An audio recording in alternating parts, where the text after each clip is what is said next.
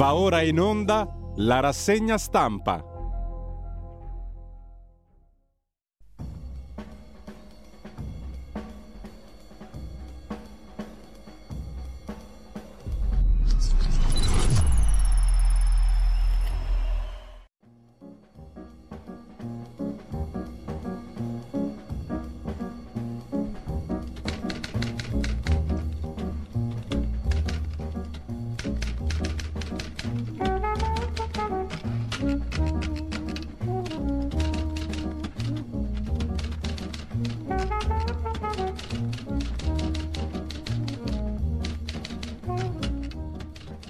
Cordiale buongiorno a tutte le ascoltatrici e a tutti gli ascoltatori da Giulio Cainarca. Ben trovati all'appuntamento con la rassegna stampa.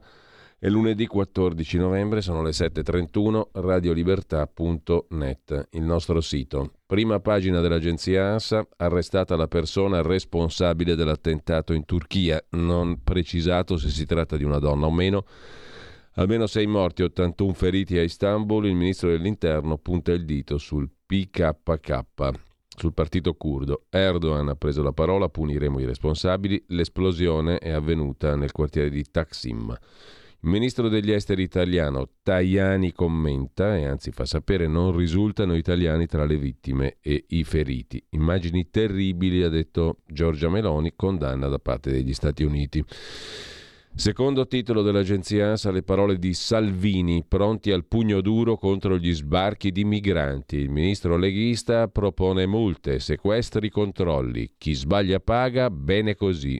Commenta anche Tajani, l'Italia non può essere l'unico luogo di arrivo dei migranti. Poi c'è il calcio, la Serie A e ancora morire nella culla della libertà, la scelta del direttore dell'ANSA. Contu, non lasciamo che l'indifferenza offuschi la nostra coscienza di fronte alle troppe vite perse nel Mediterraneo.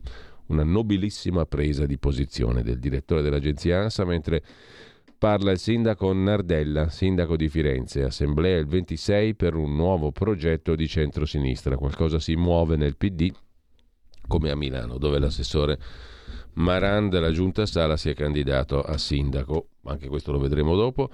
In Rai, invece, altra vicenda molto raccontata oggi, stop alla partecipazione di Enrico Montesano a Ballando sotto le stelle, l'attore con la maglia fascista della decima Mass durante le prove del programma Rai. Inaccettabile, chiediamo scusa al pubblico, dice la Rai, replica di Montesano, nessuna apologia di fascismo, mi scuso, da sempre libero e democratico disprezzo i totalitarismi. La denuncia di Selvaggio Lucarelli, in giuria nel programma di Milli Carlucci. La notizia fa il giro del web, la notizia. Morto Vittorio Vallarino Gancia, il re dello spumante, nel 75 fu rapito dalle Brigate Rosse e poi liberato abbastanza velocemente. Poi G20, Meloni vola a Bali. Oltre a Biden vede anche Xi Jinping e il leader indiano Modi, il presidente dell'India.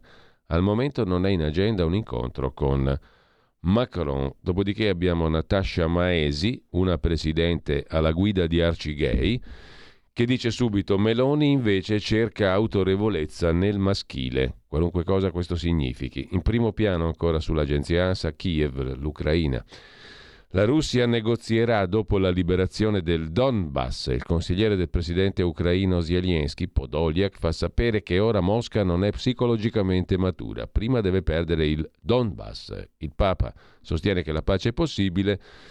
Allarme aereo in tutta l'Ucraina, aerei caccia dalla Bielorussia, scrive ancora l'agenzia ANSA in prima pagina è sempre dall'agenzia ANSA il video shock di un miliziano della brigata Wagner russa ucciso a martellate.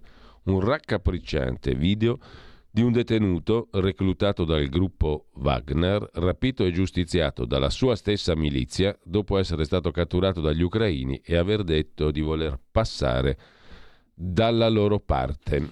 Anche Topolino stringe la cinghia, arriva il taglio dei costi, non escluse le riduzioni di personale, pesa la guerra dello streaming.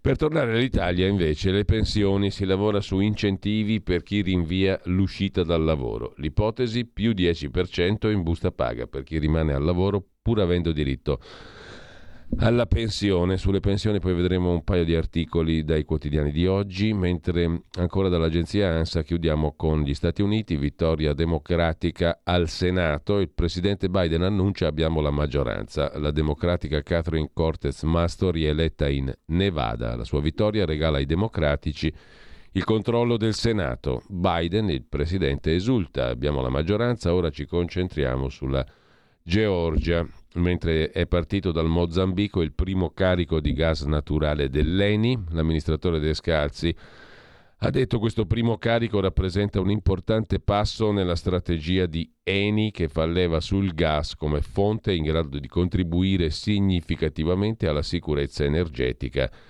europea. In Campania, invece, investito da una moto, il consigliere regionale campano e neodeputato, tra l'altro, deve scegliere quale delle due cariche ancora, comunque la notizia è stata resa nota dallo stesso deputato Borrelli.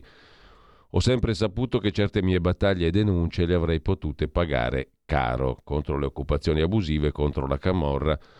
Un consigliere regionale coraggioso, ma lasciamo l'agenzia ANSA e andiamo a vedere adesso la prima pagina del Corriere della Sera sugli sbarchi, l'apertura, scontro più duro, il caso migranti continua a innescare tensioni.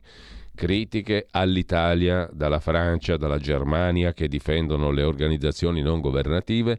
La Germania le finanzia pure, il Bundestag, il Parlamento tedesco ha messo una certa cifra, un paio di milioni di euro per finanziare le ONG ma il governo sceglie di andare avanti. Noi rispettiamo gli accordi con l'Unione Europea e Salvini insiste nel chiedere il pugno duro sugli sbarchi. Oggi il vertice dei ministri degli esteri dall'Europa e la Premier vola a Bali per il G20.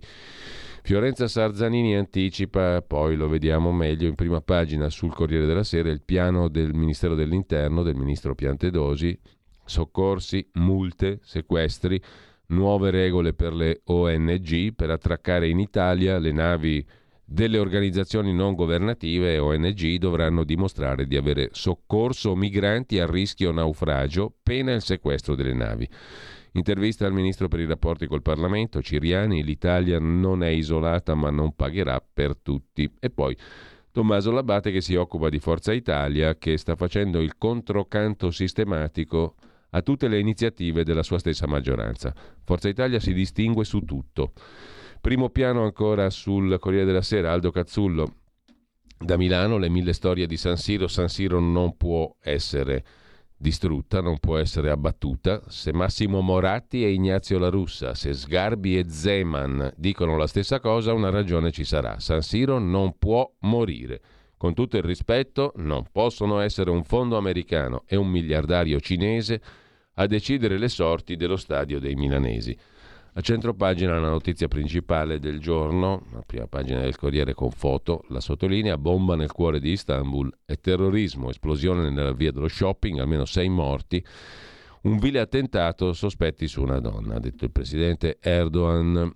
Il voto degli Stati Uniti intanto boccia l'odio e Trump, scrive Walter Veltroni, e l'articolo di fondo del Corriere di oggi è dedicato al deficit dei posti di lavoro. Giorgia Meloni è stata creativa, scrive Maurizio Ferrera, editorialista, nel disegnare il profilo del suo governo modificando molte delle denominazioni dei ministeri. Già che c'era avrebbe potuto osare per creare il Ministero per le competenze, la formazione e la nuova occupazione. Su questi tre versanti si annida una delle emergenze più forti dell'Italia, la mancanza di posti di lavoro, l'insufficienza di reddito e il rischio di povertà in moltissime famiglie. Chiude la prima pagina del Corriere come tutti i lunedì, l'ultimo banco, la rubrica di Alessandro Davenia, insegnante e scrittore, Essere di parola, il titolo dell'articolo di oggi. Sei stata una delusione, non hai ascoltato un secondo, hai sempre la testa tra le nuvole. Così una madre rimprovera la figlia di 5 anni dopo una lezione sportiva. La bimba tra le lacrime risponde che glielo dice sempre ma che non è vero. La mamma allora le ripete le stesse parole in tono più alto. Un professore formula l'appello, uno dei ragazzi risponde presente, flebile. Il professore si infuria, indirizza parole sprezzanti al ragazzo, a chiunque cerchi di intervenire. Queste due scene mi sono state raccontate la scorsa settimana Non giudico il merito di situazioni che non conosco, vorrei soffermarmi sull'effetto delle parole usate, opposto a quello che si vorrebbe ottenere, cioè risvegliare l'interlocutore e farlo reagire. L'uomo è un essere di parola, fin dalle origini, scrive D'Avegna che parte da qui. Gli studi più recenti sull'Homo sapiens, sul perché sia sopravvissuto alle altre specie di Homo, ci offrono due spiegazioni. La prima consiste nel fatto che il sapiens, di fronte all'ignoto, è propenso al rischio, all'avventura. La seconda, strettamente collegata, è lo sviluppo del pensiero simbolico e del linguaggio. Questo ci ha fatto sopravvivere da questo dipende ancora oggi la nostra sopravvivenza. Questo è il tema da cui parte D'Avegna in prima pagina, ma andiamo a vedere le altre prime pagine di oggi. Dalla prima pagina del domani, partiamo da lì, anzi seguiamo con quello, come ci propone la nostra ineguagliabile edicola. Il domani apre con l'8 per 1000 che finanzia i preti pedofili, un'inchiesta finanziata dai lettori sulla violenza nella Chiesa Cattolica. A Enna il processo a Don Giuseppe Rugolo, è un sistema di omertà. Il vescovo usa pure i fondi dei fedeli per aiutarlo, mentre l'articolo di fondo scritto da Curzio Maltese ci porta negli Stati Uniti, lezioni per il futuro della nostra sinistra, superare il sovranismo.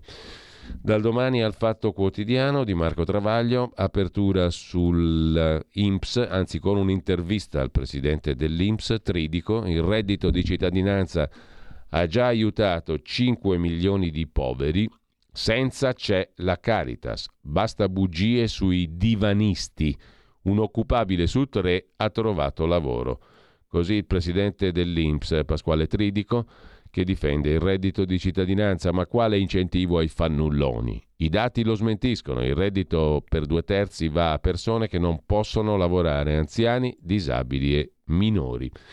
Il fatto economico si occupa invece di uno dei guru delle criptovalute in affari col re delle truffe, Giancarlo De Vasini, fondatore della stablecoin Tether, che vale 70 miliardi, era in attività con Rino Platone, condannato per i caroselli IVA, le truffe IVA in Spagna e in Germania. La frase sopra la testata ci porta anche sul fatto negli Stati Uniti i Dem vincono in Nevada e tengono il Senato, ma per il Wall Street Journal Biden ha chiesto a Zelensky richieste realistiche per trattare con Putin, rinunciando alla Crimea.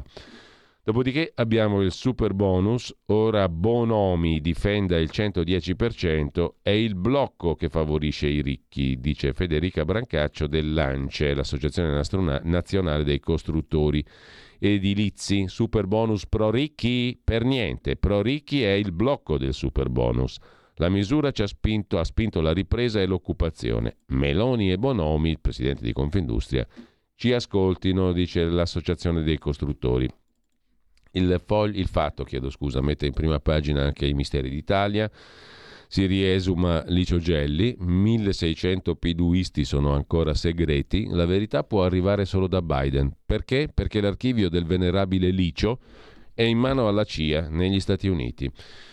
In primo piano ancora sul fatto sul foglio, chiedo sul fatto, sì, eh, crisi completa a livello nominale. Sul fatto, stiamo guardando il fatto di Marco Travaglio. Pierluigi Celli, I miei politici in rima, il nostro castigo eterno, un libro mai più senza, quello dell'ex direttore generale della RAI, appunto Celli, che si è scritto un libro in versi, la qualcosa dovrebbe interessare i lettori l'inchiesta di Mediapart, la testata francese con cui il fatto collabora il lunedì. Sull'Armenia, l'altra guerra che Putin non controlla più. Lasciamo con ciò il quotidiano di Marco Travaglio e andiamo appunto al foglio del lunedì. Il foglio del lunedì ci presenta una chiacchierata di Michele Masneri con Letizia Moratti, una lunga chiacchierata che copre le tre pagine principali del foglio del lunedì. Dopo essere stata sindaco, ministro, presidente della RAI, spesso prima donna a ricoprire questi ruoli, Letizia Moratti si è messa in testa un'idea meravigliosa, scrive il foglio, spaccare il centrodestra solleticando pure un po' il PD e prendersi la Lombardia. Una lunga chiacchierata quella del foglio di oggi con Letizia Moratti, simmetrico antropologico della, anzi del Presidente del Consiglio underdog, cavalcate nel deserto, garbatelle romanesco, qui invece Siamo nel forziere d'Italia. Petrolio, calvinismo, beneficenza. A far precipitare la mia decisione di dimettermi dalla giunta Fontana, dice Letizia Moratti, è stato il reintegro dei medici Novax senza convocare una commissione scientifica. È un chiaro messaggio, un brutto messaggio.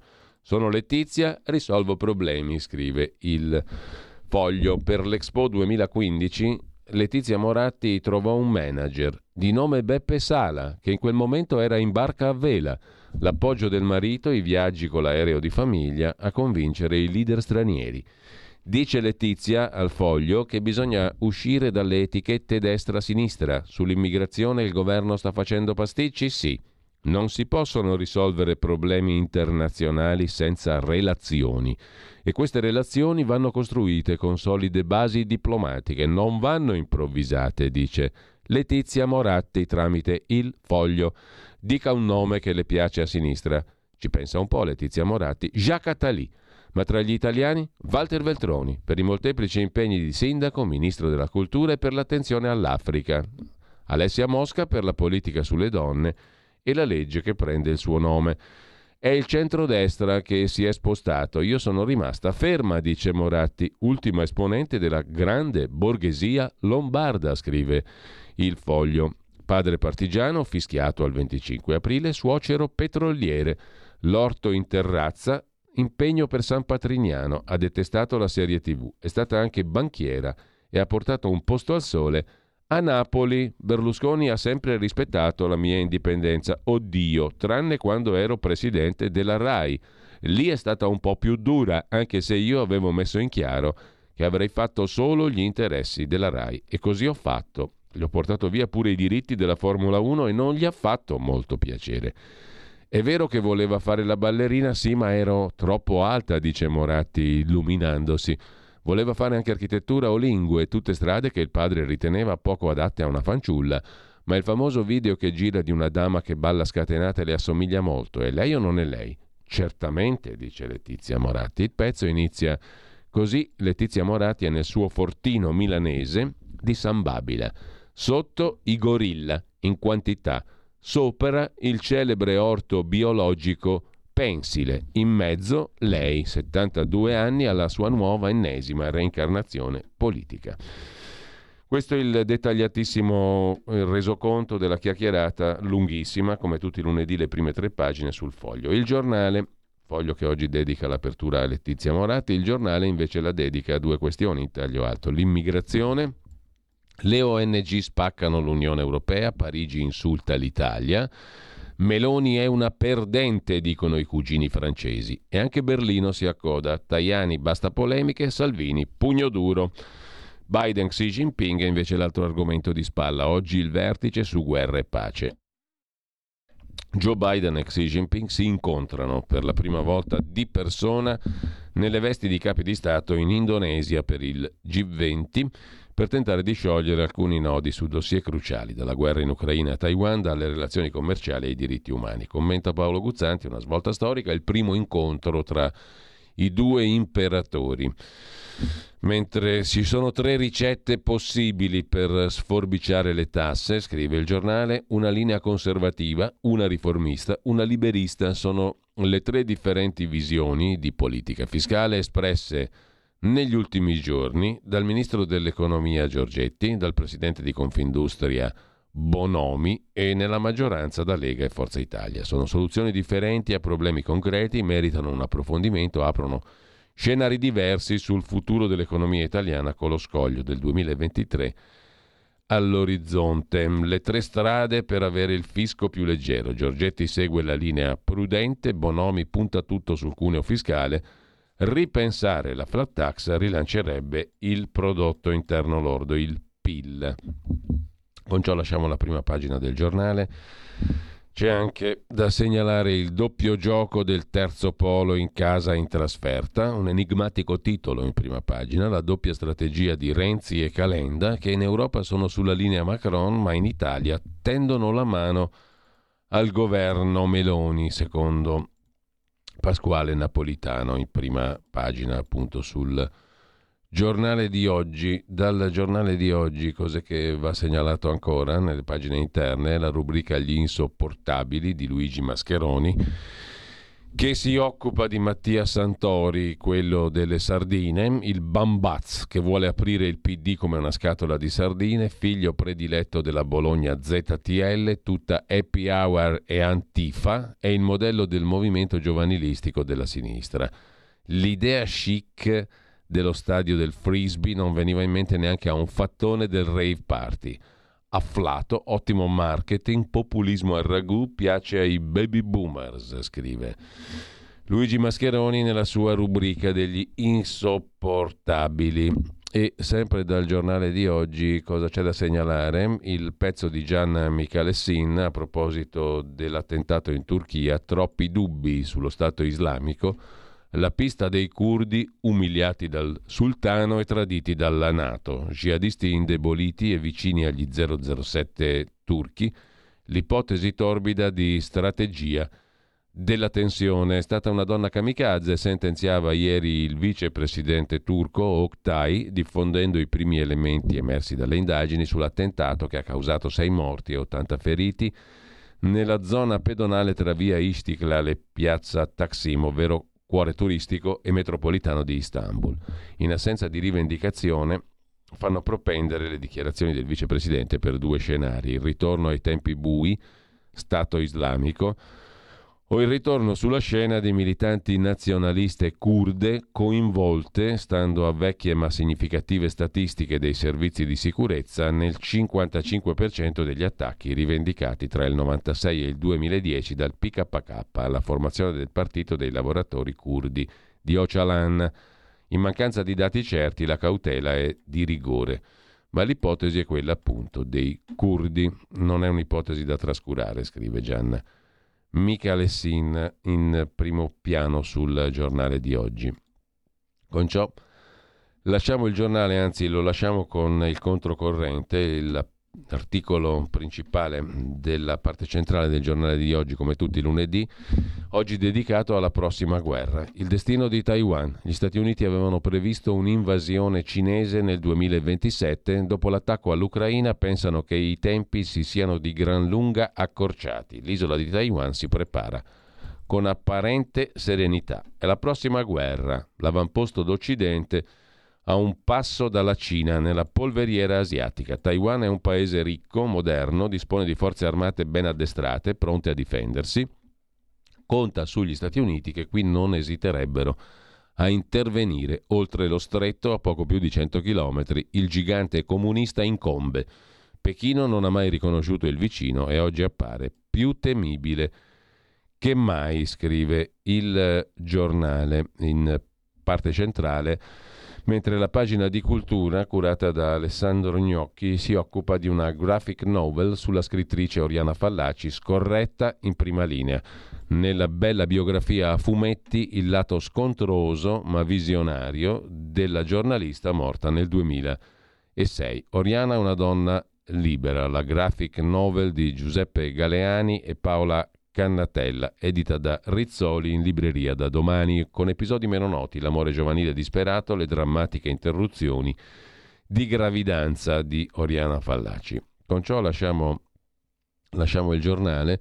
Su Milano c'è da sottolineare in primo piano la questione dell'autunno caldo negli ospedali milanesi, Covid e medici di base, ressa ai pronto soccorso, aumento dei contagi, pochi dottori, pochi medici di base che mettono nei guai la sanità, pronto soccorso presi d'assalto per influenza o per sospetto Covid, per ansie e problemi cardiocircolatori, il pronto soccorso del Policlinico, il più centrale in città, è sotto stress, ma non solo, anche il reparto di emergenza e urgenza del grande ospedale metropolitano di Niguarda sta registrando accessi sopra la media, già dal mese di ottobre in cui si sono registrate 8.500 presenze totali dato record per tutti i pronto soccorso dell'area metropolitana.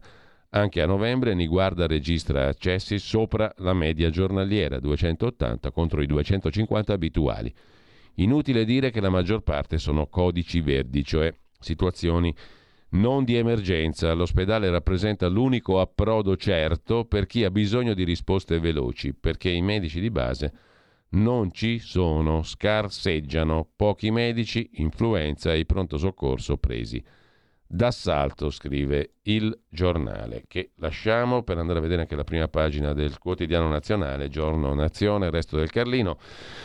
Pensioni anticipate, poi vedremo meglio due pagine che il quotidiano nazionale dedica a questo tema, quello delle pensioni appunto, e via dal lavoro con 41 anni di contributi, ma premi a chi resta. Nel 2024 la riforma sulle uscite flessibili con penalità e poi il caso migranti, la Francia rafforza i controlli a Ventimiglia, ma Salvini rilancia pugno duro e Tajani oggi al vertice europeo propone hotspot in Africa con un 100 miliardi di dotazione da parte dell'Unione Europea per affrontare il tema immigrazione.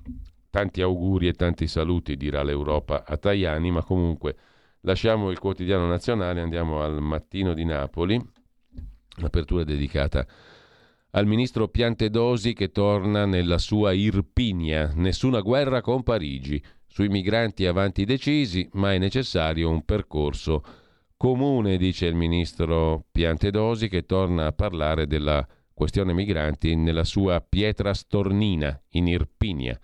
Nessuna guerra con la Francia. Intanto c'è la richiesta del governo italiano all'Unione Europea, tramite Tajani e non solo, per l'Africa occorre investire 100 miliardi di euro chiede l'Italia alla cosiddetta Unione Europea. Con ciò lasciamo la prima pagina del mattino di Napoli, uno sguardo lo diamo anche al messaggero, il quotidiano gemello edito da Caltagirone, migranti 100 miliardi, questa è la cifra che il messaggero spara ancora più in evidenza in prima pagina 100 miliardi dall'Unione Europea. Questa è la luminosa proposta che verrà fatta oggi al vertice europeo dall'Italia col ministro degli esteri Tajani, che proporrà un piano per l'Africa e un codice comune per le organizzazioni non governative. Con quale successo lo potete già presumere senza leggere troppe pagine di approfondimento. Dal messaggero passiamo al tempo di Roma. Pugno duro sugli sbarchi, è un virgolettato. Salvini annuncia il giro di vite, sequestri, multe più controlli. Noi non arretriamo. Ma la Francia insiste e attacca. Italia sleale, non prenderemo, dicono i francesi, i 3.500 profughi previsti. Un'intervista al sottosegretario all'interno mm, Nicola Molteni, leghista sull'apertura dei porti, non possiamo farlo solo noi. Parla anche il presidente Ligure, Totti. Parigi sospende Schengen. Il governatore della Liguria, caso Ventimiglia, confine, eccetera, accusa la Francia per i controlli a Ventimiglia, così hanno sospeso Schengen, cioè la libera circolazione, nella cosiddetta Unione Europea. Meloni debutta al G20. E poi ancora in primo piano le questioni laziali. Anche Zingaretti demolisce il Partito Democratico. Perfino a Nicola Zingaretti questo PD non piace. L'ormai ex governatore del Lazio demolisce il proprio partito parlando da Lucia Annunziata nel corso di mezz'ora in più. A me non piace l'aria che si respira nel PD, ha detto Zingaretti, non possiamo aspettare il congresso, si può cambiare anche ora senza congresso. Intanto, secondo il tempo, Matteo Renzi se la ride e si mangia. Il Partito Democratico continua l'esodo, niente meno, verso Italia Viva, scrive il quotidiano romano. Vediamo che Repubblica, prima pagina, ultimatum a Meloni sui migranti. Il governo francese definisce la premier italiana grande perdente e la mette in mora, scelga tra la linea di Fitto e quella di Salvini chiesto all'Italia un impegno formale al rispetto del trattato sul ricollocamento. Dopo Berlino anche Madrid al fianco della Francia. Intervista a Durigon sulle pensioni, un anno a quota 41 e poi la vera riforma, ma lo vediamo tra poco. Il tema pensioni e l'intervista su Repubblica al sottosegretario leghista Durigon. Fra le altre questioni, in prima pagina naturalmente Enrico Montesano con la maglietta della decima massa e il campionato di calcio Serie A in letargo, Verdetti, Napoli, Stellare, Milan, Juve e compagnia bella.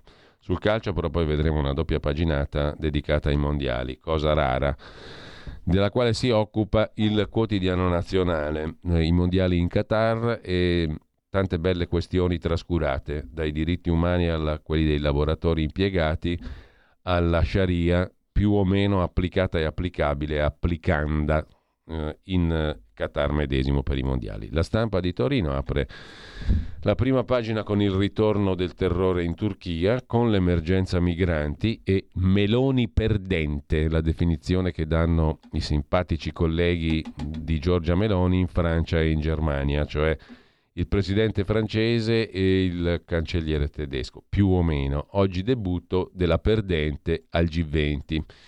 Fondo monetario, questo è l'altro argomento di primo piano del quotidiano torinese, gemello di Repubblica. L'Italia è fragile, dice il Fondo monetario internazionale. Dovete subito fare, avete indovinato, le riforme, le mitiche riforme. Dal 92 in avanti bisogna fare le riforme. Una legge di bilancio per evitare il peggio senza far saltare i conti pubblici. Una legge che riceva il placet di Matteo Salvini entro il 20 novembre il piano di Giorgetti, per centrare gli obiettivi, consiste in una serie di concessioni alla Lega che non preoccupino i mercati. Mini flat tax, quota 102 per le pensioni. Intanto il Fondo Monetario nel suo rapporto sui paesi del G20 mette Roma e Berlino tra le osservate speciali perché l'economia italiana e quella tedesca rallentano. La RAI nel caos balla con la decima massa, naturalmente Enrico Montesano e per chiudere la prima pagina della stampa, io il tennis, la libertà e i figli. Una lunga intervista di Stefano Semeraro a Novak Djokovic. Non è solo uno straordinario campione, ha vinto sette volte Wimbledon, 21 tornei del grande slam di tennis, è rimasto più a lungo di tutti numero uno del mondo. In un'intervista alla stampa Djokovic si racconta: Ho molti sogni, il più grande è essere il miglior papà possibile. Naturalmente è un Novax, no? È stato catalogato così perché ha espresso le sue perplessità sulle vaccinazioni di massa e obbligatorie, eccetera, e su se stesso che non si è vaccinato. Comunque, al di là di questo, dalla stampa passiamo alla prima pagina della verità. L'apertura è dedicata alla Procura europea che indaga sui vaccini per frode. La misteriosa trattativa tra Ursula von der Leyen e Burla, l'amministratore delegato di Pfizer BioNTech. Parla Rob Rose, l'eurodeputato che ha smascherato Pfizer sui mancati test per la trasmissibilità del virus. I pubblici ministeri ipotizzano corruzione e riciclaggio. Oltre 30 miliardi di euro pubblici su cui non si sa nulla. Tutto il mondo è stato ingannato, gli italiani di più. Marianna Canè intervista Robert Ross, l'eurodeputato che ha smascherato Pfizer, scrive la verità. Così la Procura dell'Unione Europea indaga sui vaccini, ipotizzano reati di frode, corruzione e riciclaggio di denaro. Se fanno queste mosse sta succedendo qualcosa di grave. Intanto i prezzi dei sieri salgono ancora. Perché? Per il difensore civico comunitario c'è stata mala amministrazione, l'Italia ha pagato il prezzo più alto per le bugie raccontate, dice Rob Rose, eurodeputato dal 19, vicepresidente del gruppo Conservatori e Riformisti Europei. Camusso invece era stata informata dalle pensioni d'oro del gruppo Espresso Repubblica, Gedi, in un verbale inedito, il super testimone del caso Gedi rivela di aver messo al corrente delle irregolarità i vertici della CGL, ma il vertice della CGL, cioè Susanna Camusso, fece nulla. Ho scritto alla Camusso delle pensioni del gruppo Espresso Repubblica, false, ma la CGL, cioè ottenute con false attestazioni, ma la CGL non ha fatto nulla. Dopo i pensionati, la Fornero invece fa danni con i giovani, scrive Maurizio Belpietro a proposito del fatto che Elsa Fornero ha scritto un articolo l'altro giorno sul calo demografico, quindi largo agli immigrati, per ovviare alla diminuzione di popolazione italica. Francesco Borgonovo si occupa del razzismo di chi usa i migranti come rimedio delle culle vuote e poi a centropagina da Soros a Bill Gates ai Kennedy ecco chi finanzia i teppisti verdi che bloccano le strade, imbrattano i quadri in nome dell'emergenza climatico-ecologica e si fanno manipolare da ricchi burattinai. Dopodiché diamo un'occhiata alle pagine interne della verità di oggi. La questione degli esodati e ora la sostituzione etnica, la sostituzione etnodemografica, diciamo così, la Fornero vuol farci piangere, scrive Maurizio Belpietro. Di fronte all'esodo di giovani che cercano fortuna all'estero, la professoressa Fornero, simbolo del disastro dell'epoca Mario Monti, sfodera una ricetta horror. Invece di provare a far rimanere i giovani in Italia, meglio rimpiazzarli con stranieri meno cari e meno qualificati. Vi segnalo sulla verità di oggi, pagina 6, l'intervista di Alessandro Rico a Giordano Bruno Guerri, altro che unione. Nell'Europa in crisi ognuno pensa per sé. Sui clandestini ci voleva un segnale, Macron agisce per problemi interni, ma Parigi faceva peggio dell'Italia sull'immigrazione. Meloni decisionista, serve un governo rispettato. Pericolo fascista, il rischio oggi sono gli algoritmi. Per cambiare la cultura va dissolto l'ovvio. Segue un'intervista di Federico Novella a Guido Crosetto, ministro della Difesa. Le ONG, strumento ideologico, sono centri sociali in acqua. Queste organizzazioni si mostrano più interessate all'impatto politico che il loro lavoro provoca, anziché alle persone che raccolgono dagli scafisti. Non ha alcun senso pulirsi la coscienza facendo finta di accogliere i migranti per poi consegnarli a schiavitù, sfruttamento, povertà o malavita, dice. Crosetto. Due pagine. Dedica poi la verità alla minaccia a Nord Africa. La ripresa degli sbarchi è dovuta all'instabilità politica di molti stati mediterranei, ma anche ai crescenti interessi di Russia e Cina che spingono a impiegare migranti come arma di ricatto.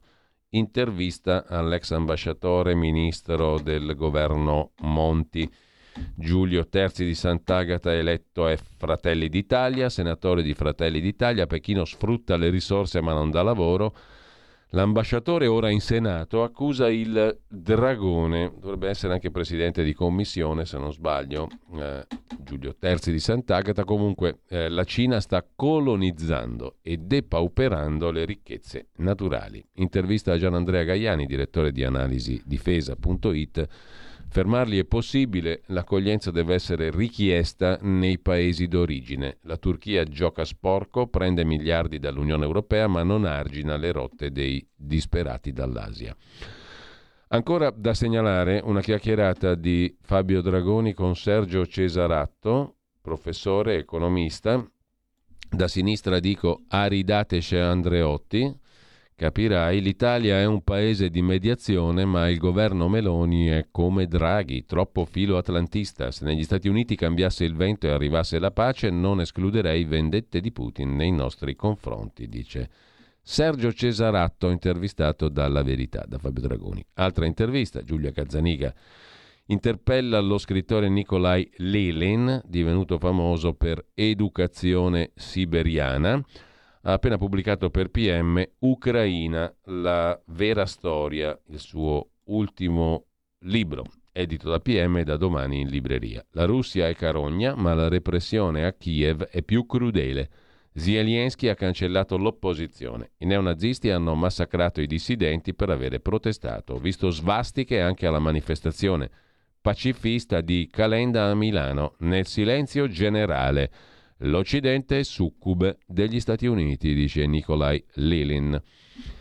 Interpellato dalla verità, mentre vi segnalo per concludere le due pagine, come tutti i lunedì curate da Gemma Gaetani, disegnare il cibo. Il piatto non è più un vassoio utile ad accogliere, ma una tela che colpisce gli occhi e la mente prima dello stomaco. Non serve essere cuochi professionisti, bastano passione e fantasia. Con ciò lasciamo la verità, andiamo a vedere anche Libero. Libero apre con un'intervista al sottosegretario alla presidenza del Consiglio Giovan Battista Fazzolari, vi racconto il decreto che fermerà le navi ONG, vogliono traghettare i migranti senza le strutture per tenere a bordo passeggeri, una legge glielo impedirà. È un sondaggio, a sinistra chiedono linea dura sugli sbarchi, aggiunge Libero. Poi vediamo l'intervista Così come c'è un'altra intervista in prima pagina sul Libero di stamani a Roberto Calderoli, così spiegherò ai pugliesi l'autonomia regionale, anche questa la vediamo subito. Terza intervista ad Aldo Cazzullo, italiani poco antifascisti, colpa della sinistra e colpa nostra. E poi ancora dalla prima pagina della verità, eh, chiedo scusa, di Libero, Valditara che sfida i partigiani, il gran rifiuto del ministro, non incontrerò l'ANPI, cioè l'Associazione Nazionale appunto dei Partigiani. L'ex DJ Facchinetti, Francesco Facchinetti, paese senza sicurezza, me ne vado all'estero, annuncia Facchinetti, il figlio di uno dei mitici Pooh, giusto appunto, invivibile, insicura, lascio l'Italia, dice l'ex DJ il figlio di uno dei Pooh, giusto appunto, un paese col 60% di pressione fiscale dovrebbe offrire di più. Vado in Svizzera, dice il Facchinetti. Letta che dice votate per me per non far vincere gli altri e twitta sui rave è fuori dal mondo. La sinistra deve smetterla di fare antipolitica. Se non mi sento sicuro, lo Stato deve mettermi nella condizione di difendermi. Si ricominci dal decoro urbano. Una città più sporca porta a delinquere. Servono leggi adeguate che garantiscano pene certe. Invivibile e insicura lascio l'Italia, dice il DJ Francesco Facchinetti. Antonio Socci invece si occupa della Francia. Da secoli la Francia è la nostra rovina, una storia dei rapporti pessimi con i cugini d'Oltralpe. È dal 1494, scrive Socci, che la Francia è stata la nostra rovina, eravamo i più ricchi del continente, poi i soldati di Carlo VIII depredarono le nostre città scatenando gli appetiti europei. Una lezione per il presente. Nella storia delle repubbliche italiane Sismondo de Sismondi, attenzione, scrive, alla fine del secolo XV i signori delle nazioni francese, tedesca e spagnola furono tentati dall'opulenza dell'Italia, dove il saccheggio di una sola città prometteva loro più ricchezze di quante ne potessero strappare a milioni di sudditi. Con ciò si è spiegato il motivo dell'ostilità della Francia contro l'Italia. Andiamo adesso a vedere le interviste di cui sopra, l'apertura eh, con la chiacchierata di Antonio Lapisarda con il sottosegretario alla presidenza del Consiglio Giovan Battista Fazzolari, uomo del programma di Fratelli d'Italia, persona la più vicina a Giorgia Meloni, scrive Libero. Uno dei suoi momenti preferiti è il tragitto quotidiano che faceva da Palazzo Madama e che adesso fa da Palazzo Chigi verso casa, circa un'ora per pensare da solo, da Maccarese a Roma e ritorno. Dal giorno del giuramento, i colloqui con se stesso per Giovan Battista Fazzolari e per Giorgia sono lievitati, scrive il quotidiano libero. Ciò che stiamo facendo può migliorare o peggiorare la vita degli italiani, spiega Fazzolari in questa lunga intervista al libero. È un qualcosa che è impossibile vivere a cuor leggero, ecco perché il viaggio in macchina resta un momento fondamentale per mettere a fuoco tutto questo. Inizia con questa notazione, diciamo così, intimistica il colloquio con il sottosegretario Fazzolari. Come vi hanno lasciato l'Italia? La prima domanda. Abbiamo ereditato una situazione di grande confusione. Due esempi. Tutto quello che riguarda la macchina pubblica del PNRR è ancora un cantiere. Abbiamo strutture, migliaia di consulenti chiamati dal governo Draghi. L'intera filiera deve essere messa in moto. Sui conti pubblici poi abbiamo ereditato una situazione allarmante grazie al super bonus 110% dei grillini un costo che possiamo stimare intorno ai 60 miliardi. Ciumbia, tutte risorse destinate a efficientare meno dell'1% degli immobili italiani. Questo a favore di fasce di reddito medio-alte. Il paradosso è questo. Una forza come il Movimento 5 Stelle alla fine ha lasciato in eredità un enorme fardello, risorse che sono state tolte a lavoratori, pensionati e imprese per la campagna di Conte, quella del tutto gratis. In cosa si differenzia il metodo Meloni? Giorgia Meloni, risponde Fazzolari, è una persona che ha come obiettivo della propria esistenza politica risollevare l'Italia. In nome di ciò non è disposta a cedere a compromessi e scorciatoie, a costo di scontentare più d'uno. L'ha detto lei stessa, non è ricattabile, lo ha detto a Silvio. C'era molto scetticismo sulla vostra capacità di licenziare i primi provvedimenti economici. Poi sono arrivati 32 miliardi fra decreto aiuti quater e finanziaria. Dall'Unione Europea non abbiamo ancora sentito le sirene d'allarme. Lo spread, fa notare il sottosegretario Fazzolari, Da quando è in carica il nostro governo è continuamente sceso, andando sotto i 200 punti base. C'è grande ottimismo sui mercati, non c'è alcuna apprensione a livello europeo. C'è consapevolezza che è arrivato un governo che ha intenzione di fare seriamente le cose non più uno di quelli disposti a mettere in difficoltà i conti pubblici pur di raccattare qualche voto. A sinistra speravano nello stigma europeo sull'economia, al momento l'unico appiglio per Letta e compagnia è stato contrastare la vostra tolleranza zero sui rave. Dicono che con questo volete silenziare le piazze. Mi sfugge il nesso, osserva Fazzolari. Da parte nostra c'è semplicemente la volontà di far rispettare la legge. A proposito di piazze, le uniche misure liberticide negli ultimi tempi sono state quelle fatte dai recenti governi che hanno ridotto le libertà fondamentali dei cittadini. La cosa che fa arrossire in tutta questa storia è che le stesse persone che vorrebbero che al mondo dei rave fosse concessa una zona franca sono le stesse che pretendono per gli esercenti che lavorano legalmente ogni sorta di persecuzione. Dopodiché si parla dell'innalzamento del limite al contante, della pace coi medici no-vax. Sono entrambe forme di libertà. In nessun modo aumentano la criminalità, l'insicurezza o danneggiano la collettività. Sul contante ci parametriamo alla media europea.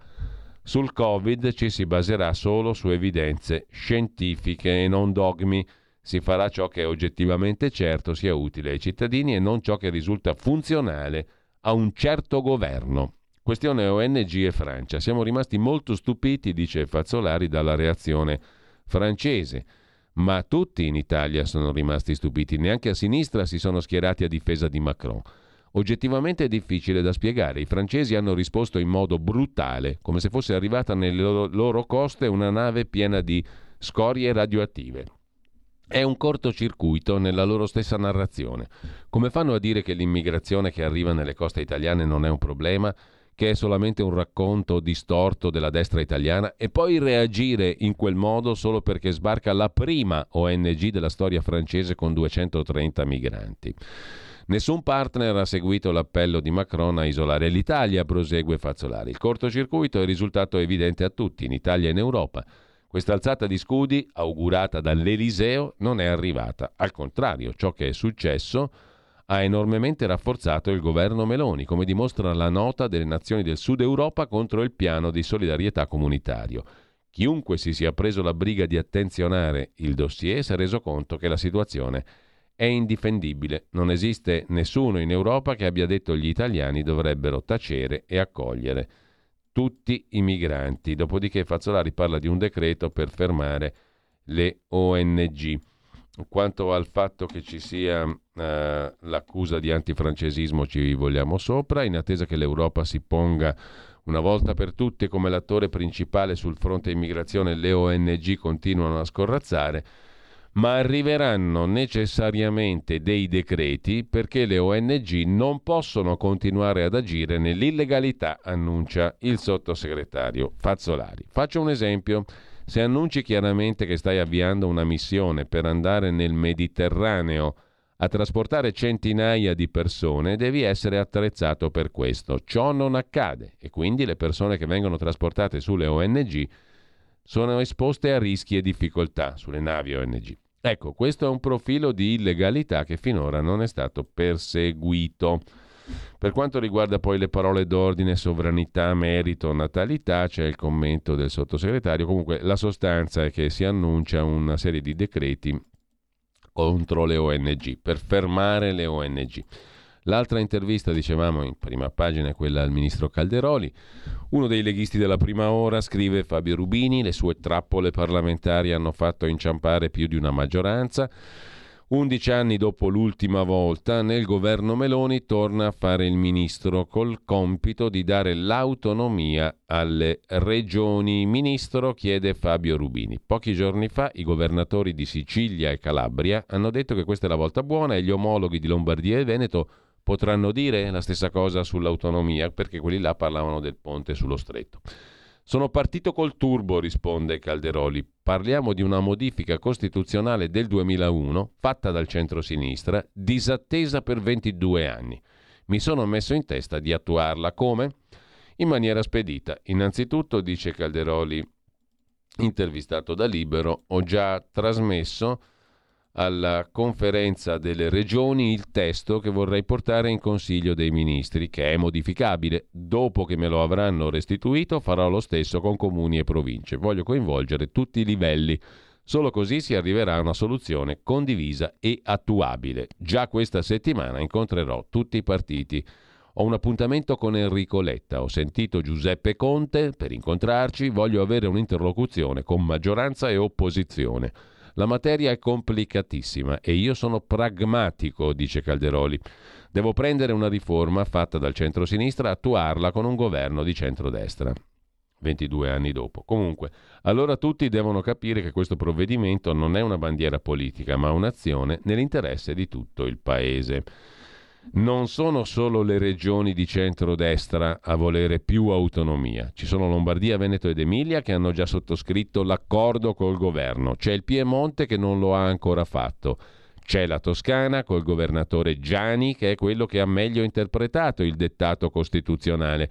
Ha individuato due materie che in Toscana possono fare la differenza e su quelle ha chiesto un percorso di maggiore autonomia. Ce ne sono tante altre di regioni che stanno facendo questa strada. Regioni che contrastano l'autonomia. Ha capito per quale motivo? A giorni, risponde Calderoli, incontrerò tutti i governatori per dire loro che mi metterò a disposizione per trovare le soluzioni giuste. Ad esempio, ho già dato mandato ai tecnici di fare uno studio sulle maggiori risorse che una regione potrebbe ricavare in base alle singole materie concorrenti. Credo sia una cosa che vada a vantaggio di tutti. Poi è vero, ci sono Puglia e Campania che contrastano il percorso dell'autonomia, ma la loro, mi sento dire, è una posizione puramente ideologica. Toccherà ai due governatori, una volta che i cittadini toccheranno con mano i benefici di questo processo, spiegare perché non l'hanno voluto attuare. Il dibattito non è solo sulle competenze, ma anche sulle risorse. La riforma sarà a trasferimenti zero rispetto al residuo fiscale, cioè alla differenza tra dare e avere all'interno di ogni regione. Cioè ogni regione dà delle risorse, contribuisce e riceve in cambio. Quella, la differenza è il residuo fiscale. Bisogna stare attenti a non confondersi. Un conto è parlare di federalismo fiscale, dice Calderoli, un altro è dare ulteriori materie di competenza alle regioni. Si deve andare per passi, senza soluzioni superficiali. Quindi il primo step sarà quello di affidarsi alla spesa storica per ogni singola materia devoluta. Poi bisognerà fissare i livelli essenziali delle prestazioni, che non sono stati decisi in 22 anni. Non è che io possa farlo in 15 giorni. Una volta che i livelli essenziali delle prestazioni saranno decisi, allora si potrà passare dalla spesa storica a una redistribuzione più puntuale delle risorse. A questo punto però le regioni che hanno più speso in passato potrebbero essere molto invogliate a passare a questa prima fase, cioè la spesa storica. Quello che hai speso finora te lo diamo in autonomia, te lo gestisci in autonomia. Calderoli chiede ancora libero. Fare il ministro degli affari regionali non vuol dire occuparsi solo di autonomia. Ha altri obiettivi? Adesso, risponde Calderoli, mi sembra un po' il tavolo del piagnisteo. Le regioni vengono col cappello in mano a chiedere soldi. La mia idea è quella di attuare l'articolo 114 della Costituzione in maniera orizzontale, mettere sullo stesso piano Stato, regioni, province e comuni. Il tavolo deve diventare un luogo propositivo dove tutti parlano sullo stesso piano con pari dignità. Come legge la partenza di questo governo Calderoli? Per me è partito alla grande su tutti i temi, con gradimento anche a livello internazionale. La Francia, Ocean Viking, sinceramente mi sarei sorpreso eh, di più di una non reazione di Macron. Il suo atteggiamento aprirà finalmente il dibattito sul problema migratorio. Non possiamo essere l'unico porto di sbarco per tutti. Servono risorse, si deve aprire un contenzioso con l'Europa alla Turchia per tenere chiuse le frontiere, l'Unione Europea dà miliardi di euro. Un altro punto di frizione in questi giorni, altro argomento, le trivelle. È un non problema. L'emendamento approvato in Consiglio dei Ministri fissa criteri generali. Zaia ha segnalato una zona a rischio e ha fatto bene. Anch'io sono d'accordo con lui. Basta che in fase di allocazione delle trivelle si facciano tutti i controlli. Poi, se non ci sono problemi, si trivella anche perché di quelle risorse abbiamo un gran bisogno. Come è cambiato il suo approccio alla politica in questi anni, sono da sempre un uomo del fare e del pensare. Ultimamente però faccio quello che penso possa essere utile per il popolo bergamasco lombardo italiano, lasciando per ultimi gli eventuali interessi del partito. Questo perché sono convinto che la gente sia stufa di parole e voglia vedere fatti concreti. Sulla parola oggi non ti crede più nessuno. Il tuo lavoro, quello che riesci a fare rispetto a quello che hai promesso, sono le vere primarie. Per quanto riguarda poi la Lega, io sono nella Lega da sempre, conclude Calderoli, c'ero anche nel 2001 quando non arrivammo alla percentuale fissata per il riparto proporzionale, però entrammo al governo e facemmo la differenza. Morale, il risultato elettorale non mi interessa, solo le idee, i progetti che il partito riesce a mettere in campo e realizzare è quello che può fare la differenza, anche in chiave elettorale. Così Calderoli su Libero. Cosa ci rimane da vedere adesso la prima pagina del Sole 24 ore del lunedì? Caro prezzi, il 50% delle famiglie rinvia le spese, i giovani a rischio di pagamento delle rate, scattano le prime rinunce ai consumi, scrive il quotidiano di Confindustria. Si parte da viaggi e tempo libero, under 35 indebitati con l'e-commerce. E poi ancora in prima pagina, fringe benefit, corsa contro il tempo, decreto aiuti quater, beni e servizi devono essere erogati ai lavoratori entro il 12 gennaio del 23. Restano poche settimane alle aziende per erogare nuovi fringe benefit ai lavoratori con la soglia prevista dal decreto aiuti quater, esaminato dal Consiglio dei Ministri giovedì. Infatti il limite di non imputabilità, imponibilità dei beni e dei servizi erogati dipenderà, compresi i rimborsi per le spese delle bollette di gas, acqua ed elettricità salirà da 600 a 3.000 euro per il cosiddetto welfare aziendale, ma solo per il 2022. Con ciò lasciamo anche il sole 24 ore. Italia oggi 7 di Marino Longoni si occupa dei papà in congedo obbligato. In apertura 10 giorni di astensione dal lavoro retribuiti ma senza possibilità di scelta per i dipendenti. Per gli autonomi 3 mesi di congedo parentale a 400 euro al mese. Il papà bisogna farlo per legge. A partire dal 13 agosto il nuovo congedo di paternità obbligatorio riconosce ai padri lavoratori dipendenti un permesso di 10 giorni collocabili tra i due mesi prima della data presunta del parto e i cinque mesi successivi alla data del parto. Più che un diritto, un dovere. Il datore di lavoro che contravvenga a tale obbligo è punito con una sanzione fino a 2.582 euro più il diniego per due anni alla certificazione di parità di genere. Papà in congedo obbligato. Dirigismo in salsa Unione Europea un po' surreale, commenta il direttore Marino Longoni. Dopodiché facciamo una pausa musicale adesso e ci dirigiamo poi verso gli articoli del giorno, quelli ai quali vale, dare la pena, vale, dare, vale la pena dare una lettura un pochino più approfondita. Ci risentiamo tra poco. You're sitting there yakking right in my face. I guess I'm gonna have to put you in your place. You know, if silence was golden, you couldn't raise a dime. Because your mind is on vacation and your mouth is working overtime.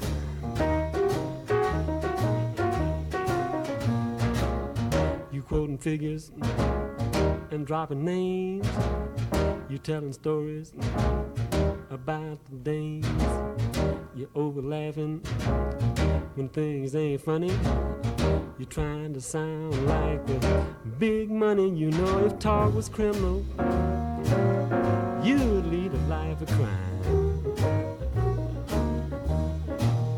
Because your mind is on vacation and your mouth is working overtime.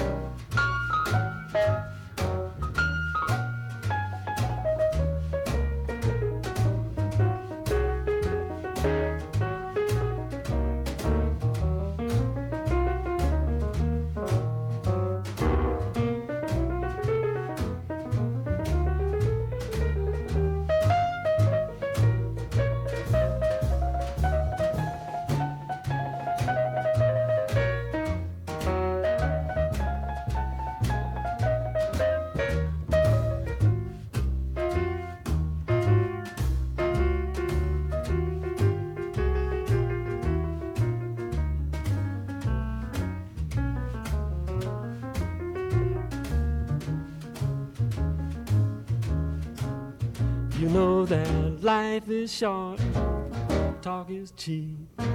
Don't be making promises that you can't keep. If You don't like this little song I'm singing, just grin and bear it. All I can say is if the shoe fits wet and you must keep talking, please try to make it rhyme. Because your mind is on vacation and your mouth is working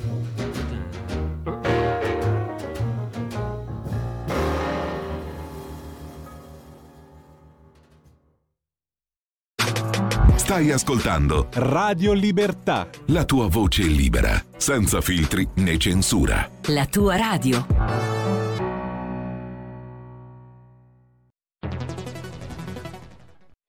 C'è chi te la racconta sbagliata e chi te la racconta male. C'è chi te la racconta tagliata e chi te la racconta al contrario e chi non te la racconta affatto.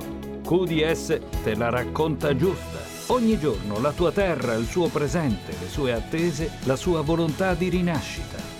Leggi, abbonati, scegli il quotidiano di Sicilia. L'informazione giusta per crescere insieme.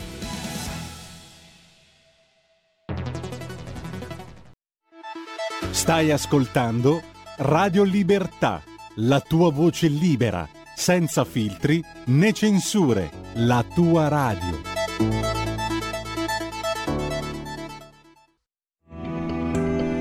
Il meteo.it presenta le previsioni del giorno. Pressione in aumento sull'Italia dopo il vortice freddo che ha influenzato il tempo su parte del nostro paese nel corso del weekend. Nella prima parte della giornata il tempo sarà generalmente asciutto ovunque, eccezione fatta per qualche debole pioggia che potrebbe persistere sulle aree costiere toscane e laziali. Cieli tuttavia irregolarmente nuvolosi. Nel pomeriggio ancora nuvolosità irregolare da nord a sud, con cieli a tratti coperti al nord-ovest, fenomeni tuttavia praticamente assenti ovunque. Temperature per lo più stazionarie. Per ora è tutto da ilmeteo.it dove il fa la differenza anche nella nostra app. Una buona giornata da Stefano Ghetti. Avete ascoltato le previsioni del giorno. Cos'è che abbiamo ascoltato prima con il calendario alla mano? Mose Allison, Your Mind is on Vacation, come la mia stamattina. La tua mente è in vacanza. Nato in Mississippi, si trasferì a New York nel 1956, moriva oggi. Si trasferì a New York per iniziare la sua carriera nel mondo del jazz, con nomignoli del tipo, mm, suonò con personaggi del tipo di Stan Getz, Jerry Mulligan e altri. Nel 1957 pubblicò il suo primo album discografico, morì a quasi 90 anni, eh, oggi. Di che anno? Nel 2013, più o meno, boh, non mi ricordo. Eh, nel 2016 morì a 90 anni. Mose Allison, l'abbiamo ascoltato poco fa. Dopodiché, se facciamo in tempo, ci becchiamo anche la campanella di Paganini, ma questo più tardi. Intanto andiamo a vedere appunto alcuni dei, degli articoli principali della giornata di oggi e alcune delle notizie della giornata. Il primo piano della stampa di oggi, ve lo segnalo, pagina 3, l'articolo di Domenico Quirico sulla Turchia, sotto attacco colpito il quartiere vetrina del sultano. L'ultimo schiaffo ai suoi sogni infranti, Istiklal Ciaddesi, è il simbolo della riuscita, dove c'è stato l'attentato, è il simbolo della riuscita economica del regime islamico consumista. Il leader in declino viene risucchiato dal caos regionale che ha contribuito a creare. L'obiettivo è di far vacillare il partito del presidente a pochi mesi dalle elezioni. I nodi la questione curdi, i profughi siriani, il voltafaccia con gli islamisti. Sulla questione turca vi segnalo anche il pezzo di Giampaolo Cadalano su analisidifesa.it, la testata diretta da Gianandrea Gaiani. Come cambia la galassia jihadista in Siria all'ombra di Ankara, la Turchia che cambia strategia in Medio Oriente, le scelte turche che si riflettono sugli equilibri internazionali. La leadership turca, scrive Giampaolo Cadalano su analisidifesa.it, appare disposta a cambiare alleanze, sia per quanto riguarda i gruppi jihadisti operanti in Siria, sia sul piano dei governi. Erdogan ha archiviato ogni richiesta di un cambio di regime in Siria e anzi ha espresso il suo rammarico per non aver incontrato Bashar al-Assad a settembre al vertice dell'Organizzazione per la cooperazione di Shanghai. L'apertura verso la Siria ha suscitato la rabbia dei ribelli antigovernativi, spingendo centinaia di persone nelle zone occupate dai turchi a manifestare scandendo slogan come nessuna riconciliazione con il macellaio. C'è anche questo evidentemente da considerare quando si parla di Turchia e anche dell'ultimo attentato. Intanto, capitolo migranti, a Lampedusa sbarcano 259 migranti giunti su nove barchini agenzia Agi eh, aggiornata ieri sera alle 23.39 a Pozzallo attesi 45 migranti soccorsi dalla Guardia Costiera a 60 miglia sud-est da Porto Palo. Giornata di sbarchi senza soste a Lampedusa. Ieri sono approdati 259 migranti a bordo di nove imbarcazioni nel frattempo Parigi conferma è sempre l'agenzia Agi a fare il punto, non prenderemo i 3.000 migranti dall'Italia. Il portavoce del governo francese, Olivier Véran, ha stabilito ancora ieri che l'Italia non mantiene l'impegno fondamentale nel meccanismo di solidarietà europea e noi non faremo quanto era stato previsto. L'Italia non mantiene l'impegno, non faremo neanche noi quanto previsto, cioè non accoglieremo i 3.000 migranti attualmente presenti sul territorio italiano, fa sapere il governo francese tramite il portavoce Olivier Véran. La Francia non accoglierà 3.000 persone circa sbarcate in Italia, di cui 500 entro la fine dell'anno nell'ambito del meccanismo europeo di solidarietà. Repubblica la mette così, l'ultimatum di Macron a Giorgia Meloni. Scelga tra il dialogo e la linea di Salvini. Parigi è irritata. Impegno formale sui salvataggi oggi in Unione Europea o saltano i patti. Bruxelles agisca con la minaccia di ritorsioni. È una richiesta ultimatum. Fa capire che la crisi tra Italia e Francia si sta avvitando. Vogliamo ricordare gli obblighi dell'Italia. Se l'Italia li rifiuta, immaginare qualsiasi misura possa essere utile, dice il portavoce già citato del governo francese Olivier Véran dopo aver dovuto accettare ragioni, per ragioni umanitarie lo sbarco della Ocean Viking, la Francia mette come precondizione a una distensione nei rapporti Italia-Francia il rispetto non solo di una regola del diritto marittimo, ma dell'accordo europeo sul ricollocamento firmato a giugno. Il patto prevede la redistribuzione delle persone sbarcate nei paesi di primo ingresso in base al principio del Safe Place, cioè il luogo più sicuro per le navi delle ONG che si avvicinano alle frontiere dell'Unione Europea. Quindi, dei cinque paesi citati nel testo, tra cui l'Italia, primo beneficiario di quel patto a cui hanno aderito 23 Stati.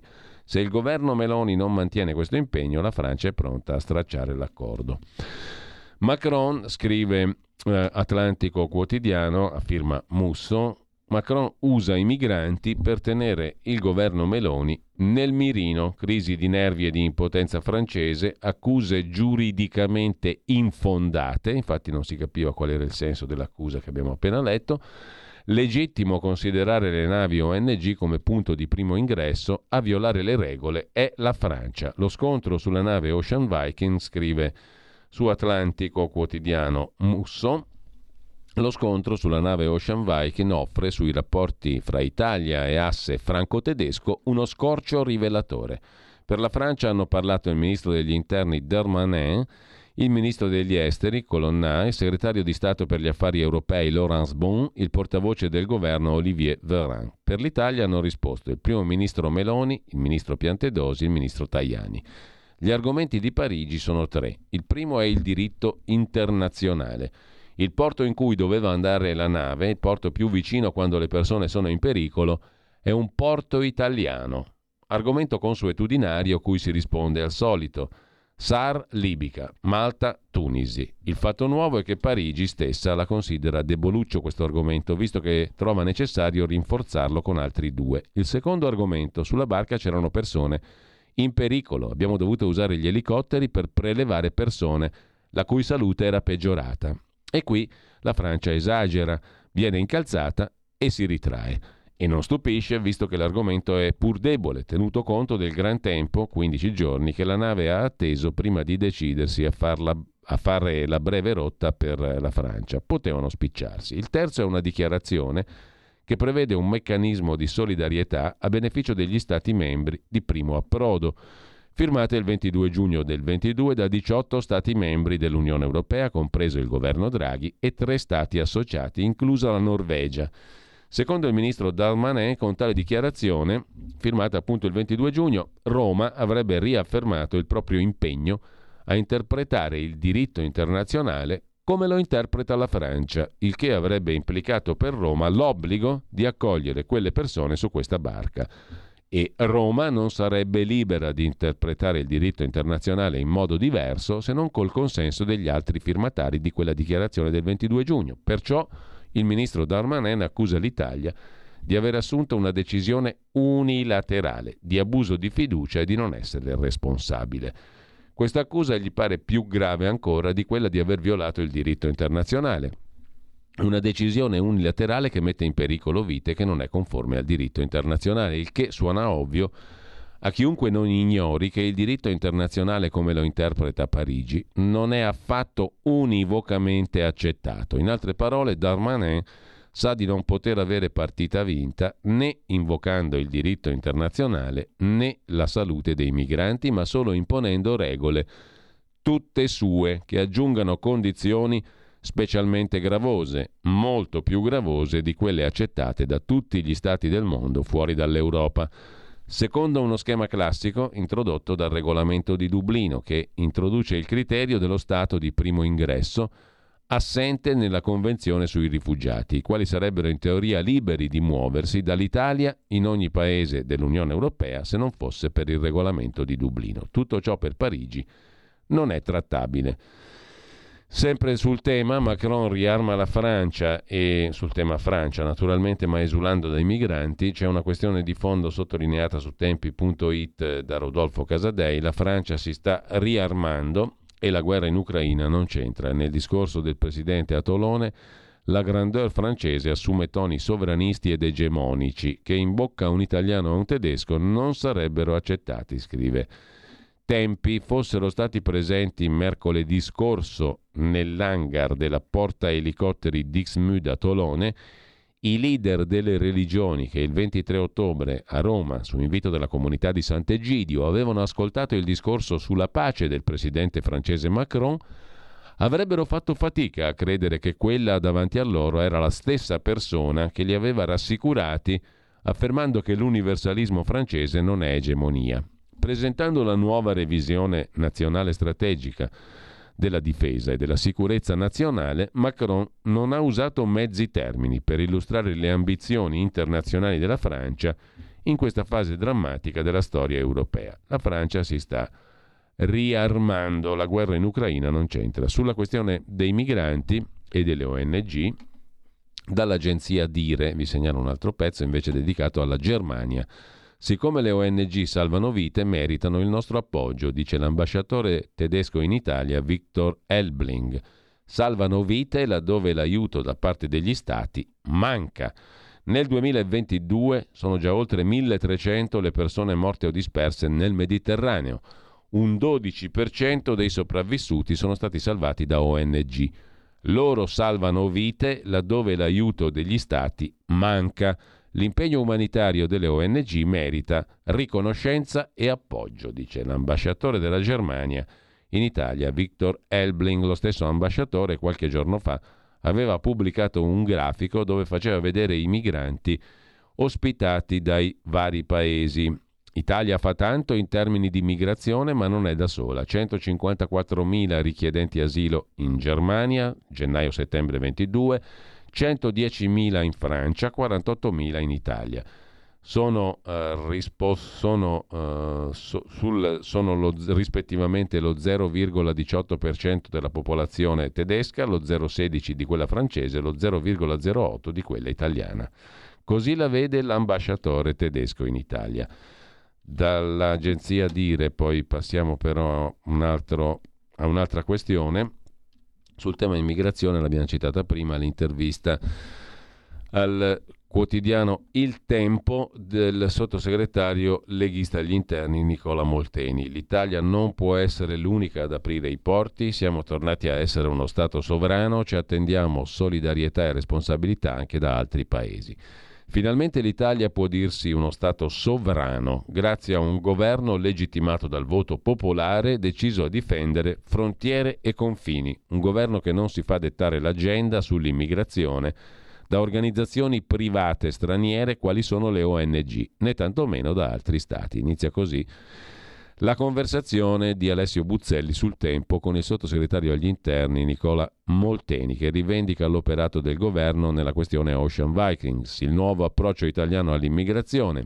Ha riacceso il dibattito europeo sul tema, permettendo all'Italia di tornare a dire la propria sui tavoli comunitari e aprendo nuove prospettive diplomatiche. Per prima cosa, dice Molteni, il fatto che l'Ocean Viking sia andata in Francia afferma un principio sacrosanto, cioè che i porti di sbarco da questo momento in poi non saranno solo quelli italiani, ma quelli del resto d'Europa.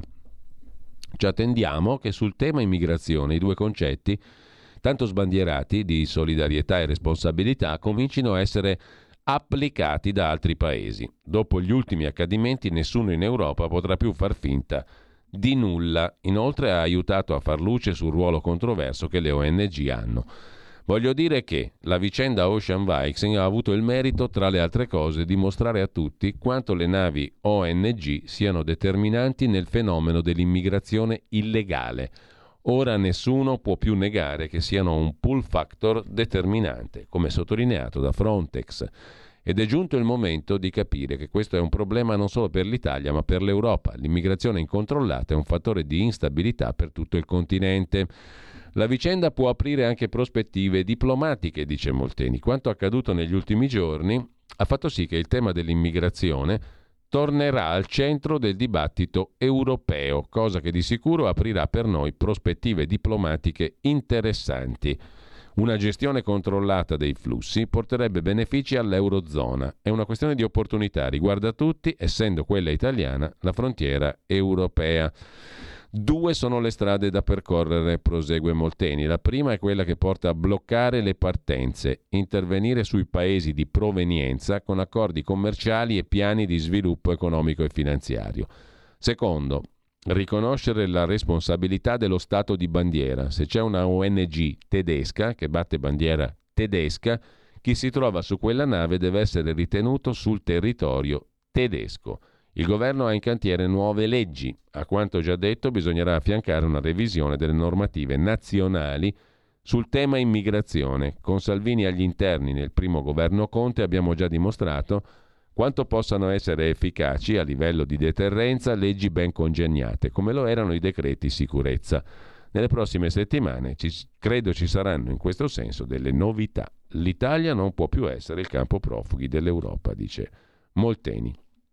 Sul tema c'è ancora da segnalare la chiacchierata del Corriere della Sera con il ministro ai rapporti col Parlamento Luca Ciriani, che si dice dispiaciuto sul Corriere di oggi del fatto che Italia e Francia sono legate da amicizia culturale, politica e sono entrate però in rotta sull'immigrazione. L'immigrazione è un problema grande, non capisco la reazione scomposta della Francia. Macron ha un problema interno. L'opinione pubblica francese chiede una politica severa sui migranti. Non si capisce perché non debba accadere lo stesso per l'Italia, che quest'anno ha accolto 90.000 persone, di cui solo 38, non 38.000, 38 ricollocate in Francia. Non si può continuare a far finta di nulla. L'Europa batta un colpo.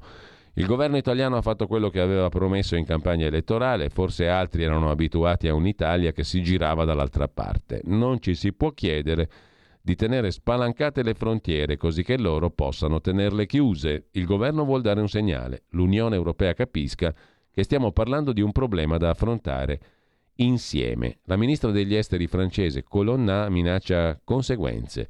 Il portavoce del governo di Parigi bolla Meloni come grande perdente. I rapporti Macron-Meloni compromessi? Sono reazioni incomprensibili, risponde il ministro Ciriani. Noi non abbiamo iniziato un conflitto, ma un paese che tenga la sua dignità non può continuare a subire un'immigrazione incontrollata. Inaccettabile che le ONG pretendano di scaricare sull'Italia i migranti che raccolgono in mare. Le organizzazioni tedesche o norvegesi non avvisano l'Italia dei loro movimenti, salvo poi denunciare un grande problema umanitario di cui loro non si fanno carico. I 3.000 migranti che dovevano essere ricollocati in Francia che fine faranno? Non cambia nulla. La Francia minaccia di non accogliere persone che non ha preso finora, tanto che le nazioni del Sud hanno segnalato il problema del mancato interesse dell'Unione Europea e delle ONG fuori controllo. Se non siamo arrivati a una soluzione è perché qualcuno pensa che l'Italia possa continuare a pagare un prezzo per tutti. La Spagna che si è smarcata. C'è un gruppo di paesi che non ha interesse a che la situazione cambi. L'Unione Europea prende atto che l'Italia non può essere l'unica porta di ingresso di un continente, l'Africa, che ha centinaia di milioni di abitanti e da cui partono gli scafisti. Il business di viaggi della speranza o della morte, la tratta degli schiavi, l'immigrazione clandestina, lo sfruttamento e la malavita. Se non si occupa di questo, l'Unione Europea, a cosa serve?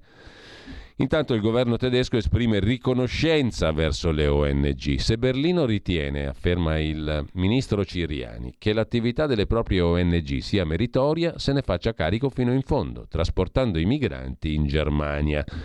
Salvini promette pugno duro sugli sbarchi. Dietro i proclami 1300 morti nel Mediterraneo nel 22. Grandissima tragedia, commenta il ministro Ciriani, che si alimenta anche facendo intendere a queste persone che c'è la possibilità per tutti di approdare in Italia. La gente muore perché parte. Discorsi che a, dire il vero abbiamo sentito tante volte, staremo a vedere. Adesso è annunciata anche una novità normativa del governo italiano. Nel frattempo, a proposito di novità, c'è un retroscena, una sorta di anticipazione che Fiorenza Sarzanini dà sul Corriere di oggi il piano del Viminale sulle ONG. Soccorso soltanto in caso di pericolo, multe e sequestro della nave. L'obiettivo è rafforzare gli accordi bilaterali per i flussi e per i rimpatri. Le ONG che vorranno attraccare nei porti italiani dovranno dimostrare di avere soccorso imbarcazioni a rischio naufragio. Chi non rispetterà questa regola e violerà il divieto di approdo subirà una sanzione amministrativa che potrà arrivare al sequestro della nave utilizzata per il salvataggio in mare. È lo schema del provvedimento che il governo sta studiando per regolamentare l'attività delle organizzazioni non governative al largo delle coste della Libia. Sarà il ministro Piantedosi, chiamato a riferire mercoledì in Parlamento sullo scontro con la Francia, a confermare la volontà di procedere con questa azione per gestire i flussi migratori in due direzioni, accordi bilaterali con i paesi d'origine dei migranti e codice per le navi private. In quella sede spiegherà che l'Italia non aveva emesso alcun divieto per Ocean Viking. Sono stati loro a decidere di dirigersi verso la Francia non avendo ottenuto risposta alla richiesta di porto sicuro gli accordi bilaterali in primo piano, poi i flussi e poi appunto la questione delle attività delle ONG, il capitolo più controverso del piano del Ministero dell'Interno. Cambiamo argomento, decisamente e totalmente, parliamo di pensioni. Su questo tema va segnalata una doppia paginata del quotidiano nazionale, pagina 2, pagina 3, su Giorno Nazione Resto del Carlino. Le regole del 2023, età e contributi, ecco chi e come andrà in pensione. L'obiettivo primario del governo è evitare lo scalone fornero a 67 anni. Confermate quote e uscite anticipate per donne e lavoratori precoci. Ape social per i nati nel 69 con attività gravose, invalidità al 74% o parenti non autosufficienti. Salvini ha sdoganato la possibilità di aggiungere il requisito dei 61 anni, il ministro Calderone conferma gli obiettivi primari, riformare senza aggravi rispetto alla legge Fornero, evitare lo scalone Fornero a 67 anni di età per la pensione il prossimo primo gennaio, in attesa di realizzare una riforma organica della previdenza. Questo è l'imperativo che il governo deve soddisfare nelle prossime settimane nell'ambito della legge di bilancio. Così scrive il quotidiano nazionale su, queste, su, questa questione della riforma, o meglio, della, dell'affrontare il capitolo pensioni nel 2023 per avere una vera riforma nel 2024, a casa in anticipo con penalità. La riforma si chiamerà Meloni Calderone e arriverà in sei mesi uscite a 63-64 anni con penalizzazioni progressive, scrive il quotidiano nazionale anticipando la prossima riforma previdenziale che arriverà entro la metà del 2023. Come hanno annunciato la Premier e la Ministra del Lavoro Calderone, il riassetto a regime sarà il risultato di un confronto prolungato con le parti sociali, i sindacati, come accadde nel lontano 95 con la riforma Dini-Treu.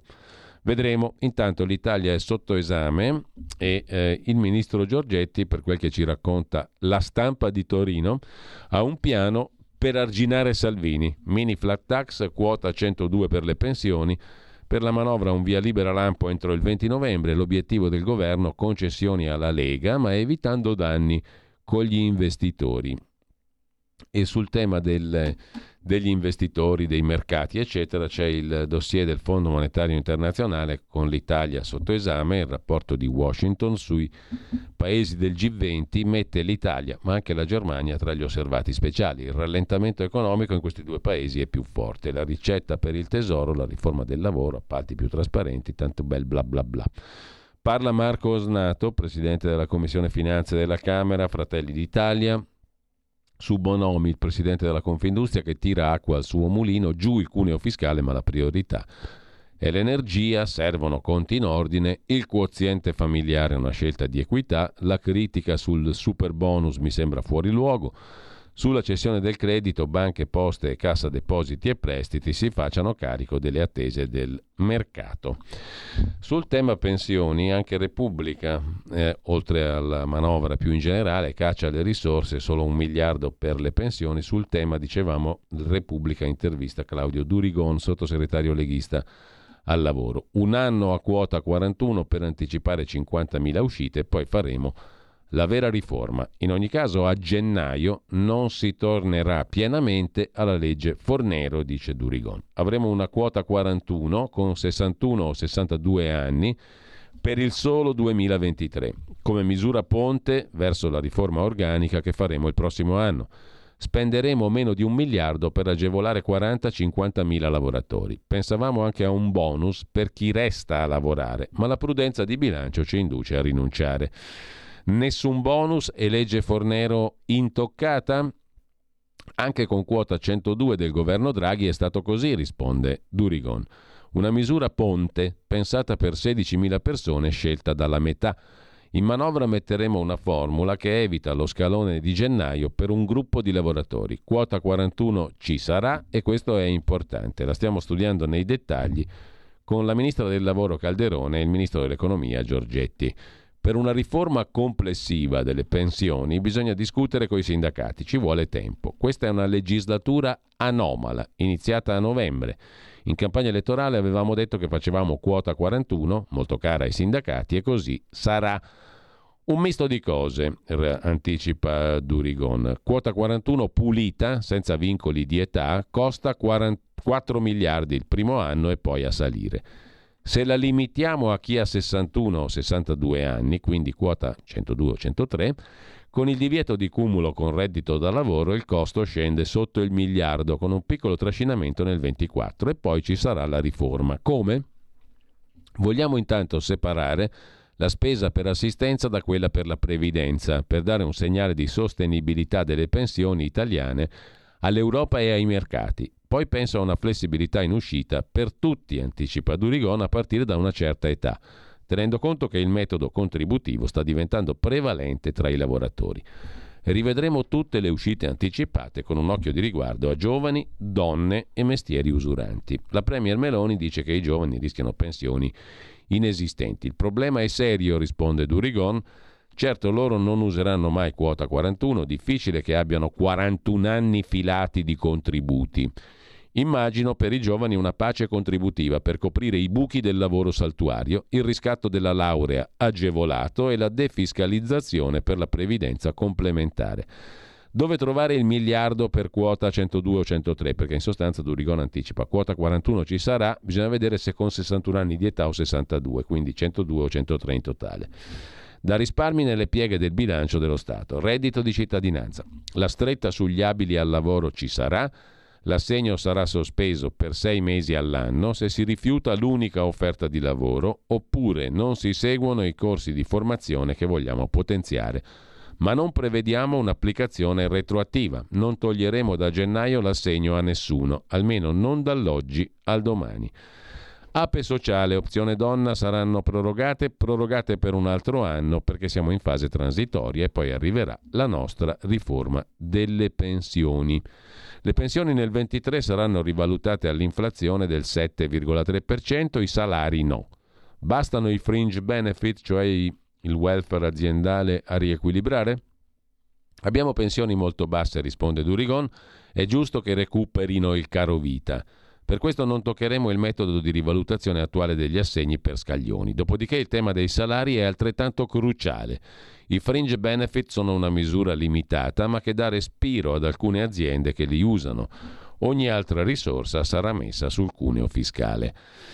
Vogliamo arrivare a 5 punti in meno nel quinquennio. Per ora ragioniamo su due punti di percentuale, ma non abbiamo deciso se fermarci ai 35.000 euro di reddito dei lavoratori come ha fatto Draghi o andare più su. Valutiamo se dare una parte del risparmio nella misura di un terzo anche alle imprese. Dipende dalle risorse a disposizione e dall'impatto sui lavoratori. Non deve essere irrisorio. La priorità restano le bollette. Così Durigon su Repubblica. Mentre sempre su Repubblica c'è un articolo dedicato è sempre al crescente numero di anziani in fuga verso Tunisia e Portogallo. Mi ritiro e vado all'estero. Dal 2006 i flussi più che raddoppiati. Su 20.000 abitanti a Villa Real, 1.200 sono italiani in Portogallo. Qui la tassazione è al 10%, dice un interpellato, e un altro in Tunisia c'è un cielo diverso, colori incredibili, tasse al 4,5% anche per i pensionati pubblici. Con questo lasciamo il tema pensioni, mm, c'è un focus su Repubblica, anzi un commento su Repubblica firmato dall'economista di sinistra Isaia Sales. Nel sud dimenticato il reddito di cittadinanza allontana le clientele. In Italia il welfare è sempre stato a misura delle aree più avanzate, emarginando gli improduttivi come nulla facenti. Al sud questo vuoto è stato colmato da aiuti extra legge contro la povertà, un reddito di illegalità ora superato dal nuovo strumento, scrive Isaia Sales. Su Repubblica i numeri del reddito di cittadinanza gennaio-settembre del 22. Numero dei nuclei familiari in totale 1.638.000, di cui 1.014.000 al sud e nelle isole. Numero di persone coinvolte 3.574.000, di cui 2.349.000 al sud e nelle isole, 705.000 al nord, 519.000 al centro, 919.000 sono stati indirizzati ai servizi per il lavoro, cioè circa un terzo, meno di un terzo del totale. E lasciamo con ciò anche la questione del reddito di cittadinanza, andiamo alla pagina più di politica politicante sul Corriere della Sera. Il pezzo di Tommaso Labate sull'incessante controcanto di Forza Italia che scandisce ogni scelta del governo, che fa il controcanto su tutto, ma anche un'intervista a Pierfrancesco Maran, assessore in giunta a Sala, 42enne, in politica dal 99, oggi è assessore alla Casa a Milano. La mia candidatura, ho sbloccato uno stallo, non mi ritiro, corro. Vorrei sfidare gli altri nomi alle primarie. Si è autocandidato Pierfrancesco Marana alla presidenza della regione Lombardia. Il giorno dopo il PD è diviso e la coalizione ristretta è morta, ma il 42enne Maran è irremovibile. Corro per le primarie e dopo la batosta elettorale illustri rifiuti e uno stallo evidente, penso che sia giusto farlo. Il mio obiettivo è tentare l'impresa di vincere e non penso che la coalizione sia morta. Ma lei lo sa, Maran, di avere spaccato partito e coalizione? Penso, risponde Maran sul Corriere della Sera, che la mia candidatura abbia sbloccato uno stallo. Mancano solo 90 giorni alle elezioni. Con me c'è una seria proposta in campo. Se ce ne saranno altre, bene, significa che in pochi giorni siamo passati da 0 a 2. Perché non c'è stato un nome unitario? Un candidato unitario nasce da un percorso di condivisione lungo che non c'è stato. Oggi è necessario scegliere con le primarie la candidatura migliore e non è tempo di scorciatoie, dice Maran, autocandidato presidente Regione Lombardia per il PD, anzi nel PD, non per il PD. Sulla questione del PD c'è una bella conversazione oggi sul quotidiano nazionale con Luca Ricolfi, il quale ha fatto un, una bellissima conversazione con Antonino Danna l'altro giorno sul suo ultimo libro. Intanto anche sul, sul, quotidiano nazionale Ricolfi si occupa più dettagliatamente in realtà del PD, scissione e rischio reale superati dai 5 Stelle e appaiati al terzo polo. Con Ellie Schlein un partito radicale di massa, con Bonaccini nascerebbe un partito renziano senza Renzi. L'errore del PD è ergersi a custodi del bene e del politicamente corretto. Così il quotidiano nazionale riassume la chiacchierata con Luca Ricolfi. A pagina 10, presidente di Fondazione IUM, la sinistra si è fatta scippare dalla destra la difesa dei deboli e la libertà di espressione, dice il professor Ricolfi. La mutazione, il suo ultimo libro, come le idee di sinistra sono migrate a destra, edito da Rizzoli e del quale ha parlato in una bella intervista appunto con Antonino Danna. Vi segnalo poi invece sul foglio di oggi la lunga chiacchierata con Letizia Moratti di cui abbiamo già detto la sintesi. Sul quotidiano invece domani c'è una inchiesta finanziata dai lettori sui vescovi italiani che usano anche i fondi statali dell'8 per 1000 per tutelare i sacerdoti accusati di pedofilia, come se le denunce delle vittime e i processi che ne conseguono fossero una persecuzione contro la Chiesa cattolica. Questi pedofili protetti sono numerosi, più di quelli rilevati dalla giustizia dello Stato.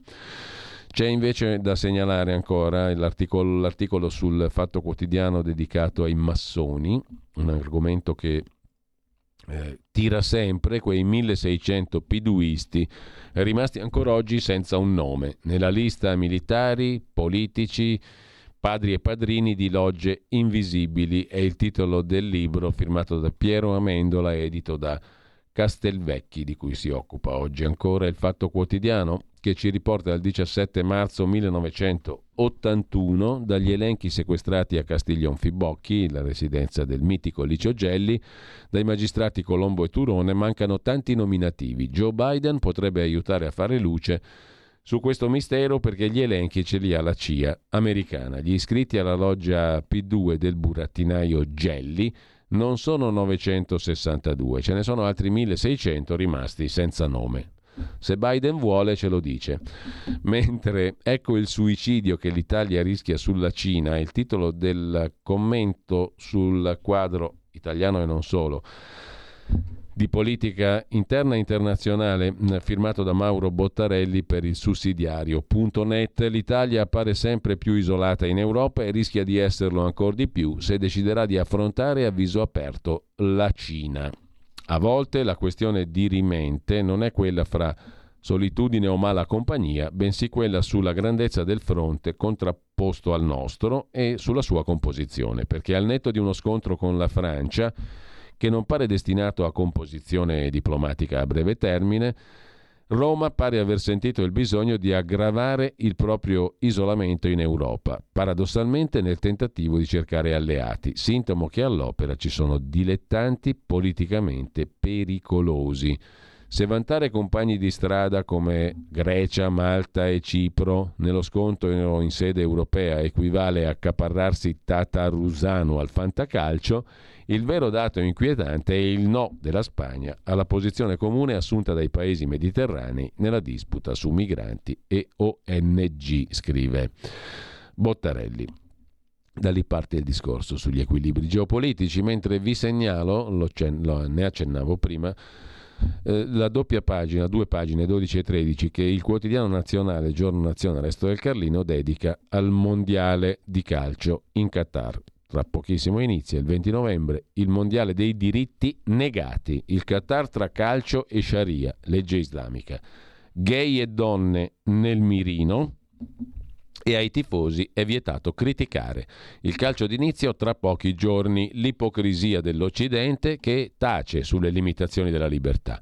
Gli organizzatori offrono biglietti ai supporter, ma dovete segnalare chi offende il governo del Qatar. L'Unione Europea è il primo partner commerciale del Qatar. Polemica sul calciatore Beckham ha preso 150 milioni per fare il testimonial. Protesta della nazionale australiana che chiede più rispetto per i gay e per i lavoratori. In totale sarebbero 6.751 gli operai morti in Qatar da quando il mondiale è stato assegnato al paese. 12 vittime in media a settimana. Moltissimi lavoratori venivano dall'India, poi dal Nepal, dal Sri Lanka, Bangladesh e Pakistan, cioè da paesi molto poveri. 3.000 dollari la commissione che gli operai pagano per poter lavorare, poi gli sequestrano anche il passaporto per tenerli lì. 275 dollari la paga media al mese. Migliaia di operai morti e gli emiri negano i maxi risarcimenti. Condizioni di lavoro durissime, polemica sugli indennizi, il Qatar minimizza, ma che 6.700, soltanto 37 i morti. E poi la cooperazione militare, altro tema. Almeno un'Italia ci sarà, quella del calcio no, non si è qualificata. I nostri soldati a Doha. Il ministro della difesa Crosetto ha detto che il Qatar è un alleato importante. Tra i nostri paesi esiste un rapporto privilegiato da rafforzare. Anche il generale Figliuolo ha detto la sua. È un'occasione per le imprese. L'Italia mostrerà al mondo le proprie eccellenze tecnologiche nella vetrina del Qatar. A proposito di politica internazionale, Biden fissa con Xi Jinping le linee rosse, così il Corriere della Sera oggi il faccia a faccia tra i due presidenti prima del G20. Putin, indesiderato, ha deciso di restare a Mosca, ma vi segnalo anche su affari e finanza un focus sulla Cina, l'articolo principale di copertina di Filippo Santelli, la fortezza di Xi Jinping. La Cina vuole l'autosufficienza tecnologica, industriale, economica per proteggersi dagli Stati Uniti, ma è una sfida che richiede capitali e cambiamenti enormi. La Cina si chiude e investe su se stessa per proteggersi dalla sfida con gli Stati Uniti. Pechino prende in mano le leve tecnologiche, industriali ed economiche per rendersi meno dipendente dal resto del mondo, ma è una sfida che comporta enormi cambiamenti e altrettanto grandi rischi politici.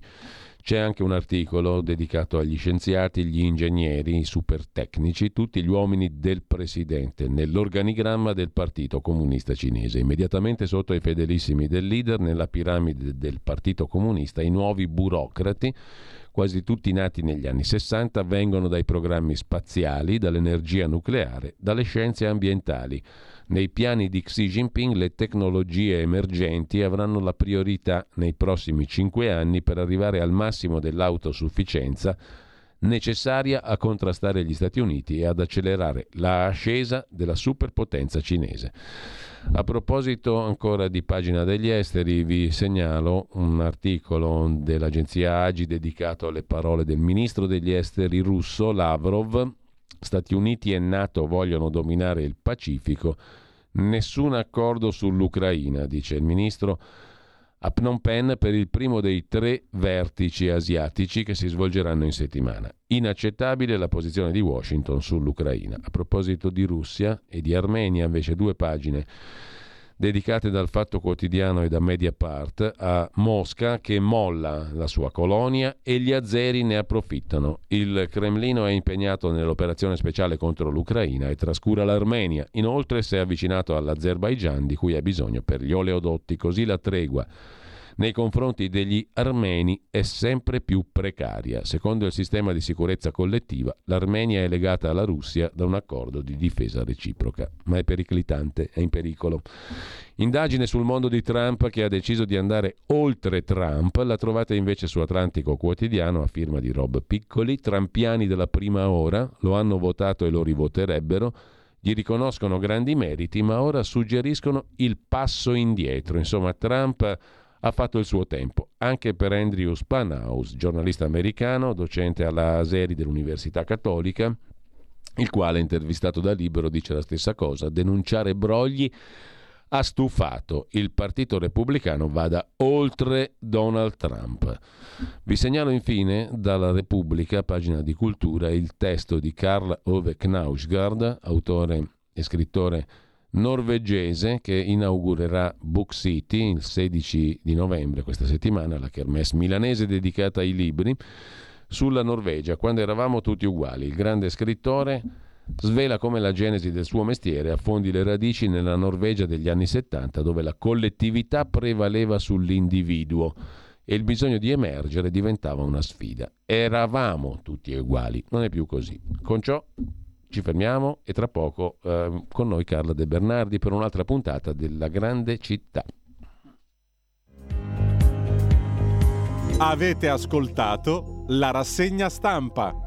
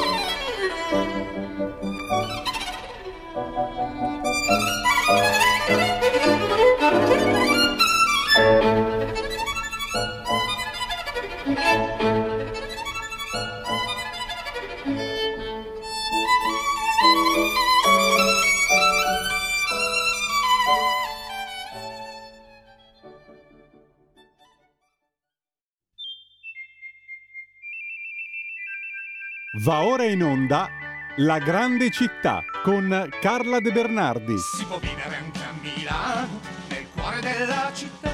C'è tanta gente in giro per le strade, c'è tanta elettricità, sia tutto portata di mano. Non si scappa dalla realtà. Eccoci qua ed è con noi, come già vedo nel nostro monitor, Carla De Bernardi. Buongiorno Carla. Buongiorno Giulio, buongiorno a tutti. Allora, abbiamo, abbiamo, una piccola Bibbia in questa trasmissione, La grande città, cioè la storia di Milano, una guida per curiosi e ficcanaso, edito da Yakabuk, che è la guida molto stimolante, molto ricca, molto piena di notizie e anche di curiosità, nel senso migliore del termine, che hai scritto su questa città che noi prendiamo come spunto per indagare su una serie di questioni che riguardano non solo la città di Milano. Allora, avevamo in sospeso una, una, una narrazione a proposito di una grande famiglia, quella dei Borromeo, che riassume tanti pezzi della storia no? eh, e di storia eh, del nostro paese e non solo. Tra l'altro nella, nella, mostra che è in corso a Palazzo Reale su Bosch c'è un riferimento anche a Federico Borromeo. Chi dovesse visitarla lo scoprirà perché c'è un vorrei, link. Vorrei fare. C'è un link eh, diretto tra Federico, tra Federico, e Bosch. Non dico niente. Vabbè, eh, ci sono diverse opere, almeno due di Bosch all'Ambrosiana, no? Eh sì, come minimo. Come minimo. E poi, e poi, vabbè, insomma, lasciamo questa curiosità, perché è una mostra bellissima, tra l'altro, in corso in, in, questo, in questo periodo per un bel po'. Mi sembra fino a primavera avanzata. Eccoci, ehm, va bene. Allora, l'altra volta abbiamo parlato di Carlo Borromeo che diventa santo, diventa il patrono di Milano e eh, ad Arona c'è il San Carlone che si dice abbia ispirato la, costruttivamente la, come si chiama, la, la Statua della Libertà. Eh, puoi entrare nel San Carlone, salire e vedi sì. tutto il lago Maggiore. Un'altra cosa che non abbiamo detto l'altra volta, un'altra cosa che non abbiamo detto sono due una è eh, che va visitata assolutamente la chiesa di San Fedele, che è la chiesa gesuitica per eccellenza, e che vuol dire questo, la chiesa a, ad aula, quindi senza navate, in maniera che tutta l'attenzione si concentri sul, sull'altare, il presbiterio, e non, stia, non si stia nelle, nelle, navate laterali a ciaccolare e a fare, eh, a fare pettegolezzi. E, e quindi è una chiesa che ha questa caratteristica ed è eh, anche un museo perché mh, sia ehm, la chiesa vera e propria dove c'è una meravigliosa eh, Madonna, ehm, Christ- un Cristo che appare a Santa Maria alla Coque, che non è un uovo, ma è appunto una santa, di Fontana, un gigantesco pannello. Poi c'è un'opera di un autore contemporaneo dietro l'abside, bellissima, ispirata alla Gerusalemme celeste. Nella cripta c'è una Via Crucis di Fontana, una, di, una croce di Cunellis, insomma andate a visitarla. E eh, la chiesa di San Fedele, lo sappiamo tutti, per fare sempre i soliti nostri collegamenti, è quella dalle cui scale cadde Alessandro Manzoni per poi morire dopo un mese per le complicanze della caduta e lì c'è una statua proprio di, di Manzoni fatta dal Barzaghi quando la, eh, quella piazza fu devastata dalle, dai bombardamenti della seconda guerra mondiale del 1943, l'unica cosa che rimase in piedi fu proprio la statua di questo eh, Manzoni che tiene ma- una mano dietro la schiena e nella mano ha le georgiche di Virgilio. Questo non si legge, ma sappiamo che, che è così. Eh, ah, eh, poi c'è la chiesa di San Carlo, San Carlo al Corso, che è un'altra chiesa importantissima, questa volta è circolare la chiesa di San Carlo al Corso. E vabbè, andate a visitare anche quella, se mi dilungo su San Carlo al Corso non passiamo più al, al nostro amico Federico, che invece è il tema di oggi. Eh, tema di oggi, quindi abbandoniamo il San Carlo, mm. San Carlone no, l'unica roba che voglio ancora aggiungere è che fu lui a inventare il confessionale, prima di lui non c'era il confessionale, ti, confessiona- ti confessionavi, ti confessavi dove capitava, pescavi un prete per strada, lo trascinavi in un angolo e ti confessavi. E invece lui inventa il confessionale, che ha quella struttura no, chiusa su tre lati, e la grata, la grata perché c'era stata la peste di San Carlo e, e quindi per evitare il contagio. Anche Federico, che è il cugino, figlio di una trivulzio, avrà la sua bella peste Federico ha delle grandi affinità con, con Carlo o San Carlo, nel senso che anche lui è uno dei paladini della Controriforma, siamo in epoca spagnola, siamo in epoca barocca e eh, Borromeo Junior, come l'ho chiamato io, è eh, altrettanto, eh, come dire, controriformista che, che non il cugino e anche lui fonda seminari, fonda chiese, fonda diocesi, ospizi, eh, commissione ospedali perché questi due che erano ricchissimi avevano questa, eh, questa abitudine, buona abitudine, di fondare qua e là chiese, ospedali e quant'altro. Eh, a un anno dal suo insediamento Federico si arrabbia molto con il, l'allora governatore che si chiamava Pedro Enriquez d'Azevedo y Toledo, conte di Fuentes de Valdepero, quindi non era un personaggio che da liquidare con un nome e cognome qualunque, il quale voleva avere un suo posto speciale in Duomo, Federico eh, non è d'accordo, litigano e Federico se ne va. Se ne va però poi torna e torna e dopodiché fonda, e fonda il collegio dei dottori che esiste tuttora.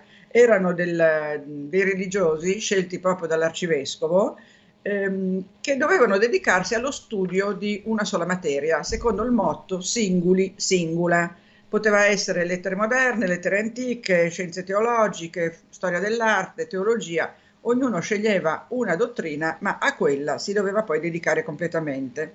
Fu lui a spostare il eh, collegio elvetico fondato da suo cugino nell'attuale via Senato e nel libro c'è una bellissima foto presa dall'alto in cui si vede che il Palazzo del Senato ha due cortili molto imponenti ehm, con un doppio ordine di colonne e è veramente un palazzo da visitare. È sede dell'Archivio di Stato, io ci sono stata tante volte a cercare documenti per le mie ricerche, è veramente un posto meraviglioso e ricchissimo anche di eventi. Seguite gli eventi dell'Archivio di Stato perché fanno delle cose interessantissime. Davanti alla, all'archivio c'è una grande statua di Miro, forse passando l'avete vista, una Mer Ubu, Ubu che, eh, che, è una, una, statua surreale, una grande madre strana, con un ventre ricurvo, degli artigli, insomma una scultura altissima che fa una certa impressione. Eh, allora, tornando a Federico, fondò la veneranda biblioteca, biblioteca Ambrosiana, oggi mi vengono dei nomi strani, biblioteca, la biblioteca ambrosiana che è ancora visita- visitabile, super visitabile, eh, non solo da milanesi ma anche da visitatori da tutto il mondo perché contiene dei veri e propri eh, capolavori. Eh, lui fondò la veneranda biblioteca ambrosiana che Galileo Galilei chiamò l'eroica et immortal libreria e ehm, fu il primo luogo a Milano dove si poteva andare, bastava sapere leggere e scrivere, si poteva andare a frequentare questa biblioteca anche di sera e la potevano frequentare tutti, non era come al solito una questione di censo. Eh, fondò anche la Pinacoteca, appunto, dove possiamo vedere dei quadri strepitosi, adesso poi ne parliamo, e l'Accademia di Pittura, Scultura e Architettura, che era mh, diretta da tre maestri, il Cerano, il Biffi e il Fabio Mangone, che è il primo architetto proprio dell'attuale archivio di Stato, perché poi morì di peste e fu sostituito. Poi mandò una serie di suoi eh, scagnozzi, nel senso buono del termine, a rastrellare archivi, eh, musei, no, musei forse no, ma raccolte di libri, insomma li mandò in giro per eh, Italia, Germania, Spagna, tutta l'Europa, ma anche nel vicino Oriente, per andare a raggranellare delle opere da portare a, a Milano. E così la Biblioteca Ambrosiana raccoglie circa 30.000 volumi, ci sono incunaboli, codici ebraici, arabi, siria, eh, siriaci, etiopici, insomma, eh, questa biblioteca era ed è tuttora un centro di, eh, importantissimo a livello mondiale di cultura umanistica. Tra i tesori c'è anche il Codex Atlanticus, che è la più ampia raccolta di disegni scritti del nostro Leonardo da Vinci, perché come sapete Leonardo eh, durante il Rinascimento eh, venne a Milano dove fece il cenacolo per Santa Maria delle Grazie perché il Rinascimento milanese è un'epoca importantissima eh, da non, eh, cioè, assolutamente paragonabile al Rinascimento toscano. Eh, nei eh, sotterranei della biblioteca c'è ehm, una ancora una, un, un, avanzo, non so come dire, i resti, ecco, per usare un termine più corretto, dell'antica pavimentazione romana dell'epoca augustea, perché lì dove c'è la biblioteca e c'è la chiesa del Santo Sepolcro, ehm, era la zona della cittadella romana che poi si porta verso via Brisa, Corso Magenta, perché Milano, come sapete, non so se ne abbiamo già parlato, per un bel po' fu romana, romana. fu provincia di Roma se non ne abbiamo parlato ne parleremo, però insomma adesso ci facciamo solo un, un, un accenno, un semplice accenno. Ehm, l'altro giorno vi ho raccontato che alla Biblioteca Ambrosiana appartiene anche la casa museo di Lodovico Pogliaghi.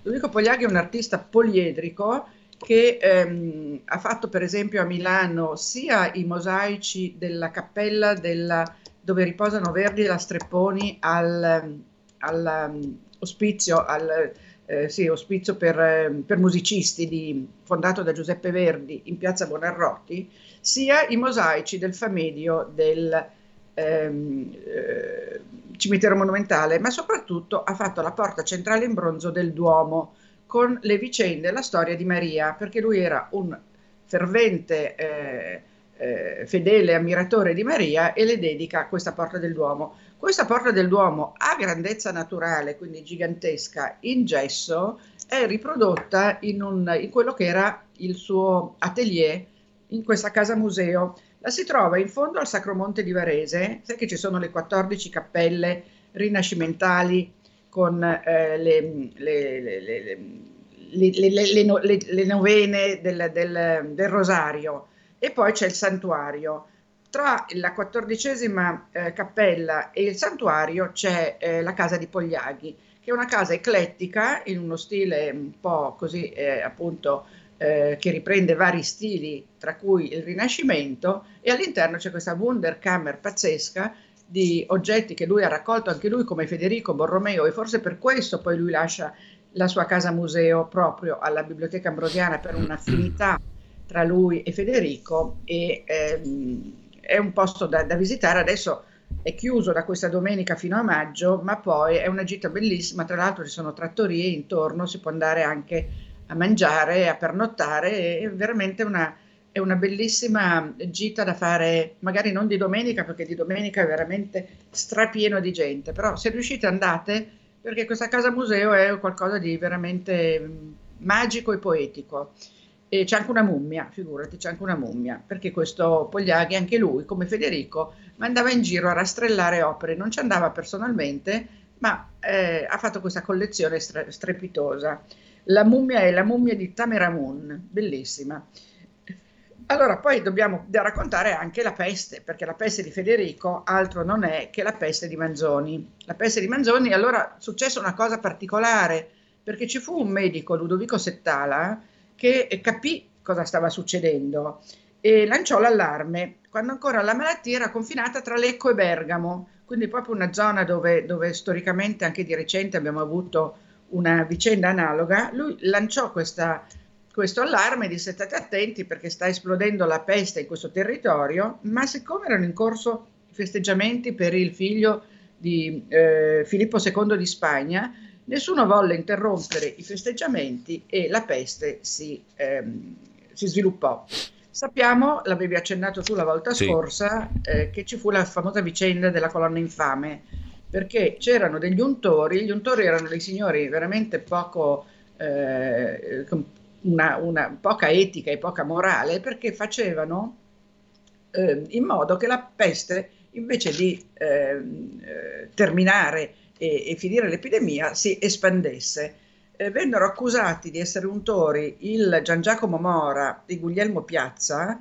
Il, mm, Gian Giacomo Mora era un barbiere e si disse che avesse prodotto una pomata che conteneva materiale purulento e con questa pomata lui e il Piazza andavano in giro a eh, diffonderla sui portoni, sulle porte delle chiese. Il Piazza, che era un vigliaccone, denunciò il Mora e disse che era lui a farlo. In realtà eh, la, la, verità storica poi è che il Mora era eh, innocente, però loro furono denunciati da una donnetta del popolo che si chiamava Caterina Rosa e vennero giustiziati. Il Piazza, pur avendo denunciato l'amico, fu, denun- fu, lo stesso giustiziato, quindi punito anche lui. E ti devo ricordare eh, che sono le 9.31. Le 9.31 terribilmente. Quindi, quindi con la peste di Federico Borromeo abbiamo concluso. L'unica cosa ancora che forse vale la pena sì. di dire della peste di, di, di Manzoni è che erano tutti ricoverati al famoso lazzaretto, poi semmai eh, ci accenniamo all'inizio della prossima puntata, e, ehm, e basta. Ehm, credo che eh, con Federico abbiamo, abbiamo concluso l'epoca borromaica, piena epoca spagnola, piena epoca barocca. Bene, io ringrazio mm, Carla De Bernardi. Ci sentiamo settimana prossima con questa rubrica. Grazie mille Carla e mm, buona Grazie settimana. Grazie agli, agli ascoltatori e, e vabbè, e, Giulio, decideremo quale altro argomento. Vediamo se c'è qualcosa legato all'attualità. Benissimo. A, a, lunedì prossimo allora, grazie mille. Ciao, ciao a tutti. Ciao, vi, ciao, ciao. Vi segnalo la pagina Facebook della radio per tutto ciò che seguirà. Tra poco con voi Orizzonti Verticali, Alessandro Panza, attualità politica in primo piano, ma anche vi segnalo alle 10.35 eh, Paola Severini Melograni. Inizia così oltre la pagina di Pierluigi Pellegrini stamani, dieci anni senza Piero Melograni. Storia d'Italia dal 1956 al 2012 attraverso vita e opere di questo importante studioso che si iscrisse al Partito Comunista nel 1946. Ne uscì dieci anni dopo, firmò il manifesto dei 101 in dissenso con la segreteria del partito che appoggiava la repressione sovietica in Ungheria. Intellettuale, prestigioso alle 18 in sala Buzzati a Milano, oggi verrà ricordato perché ha donato all'archivio eh, alla biblioteca Melograni, eh, l'archivio alla biblioteca Melograni alla Fondazione Corriere della Sera. Quindi eh, il dibattito verrà moderato da Paola Severini Melograni che è ospite questa mattina qui a Radio Libertà con Pierluigi Pellegrin. Alle ore 12 torna Moira Romano con il suo talk dedicato quest'oggi ad Area B e ne parlerà con il capogruppo della Lega in Consiglio Comunale a Milano, Alessandro Verri. Buon ascolto e buona prosecuzione di mattinata a tutti. Avete ascoltato La Grande Città con Carla De Bernardi. E la gente che vive, che lavora, che si diverte, che respira in mezz'ora da Piazza del Duomo, arrivi dove vuoi. Ma alle 4 del mattino Milano diventa un posto molto strano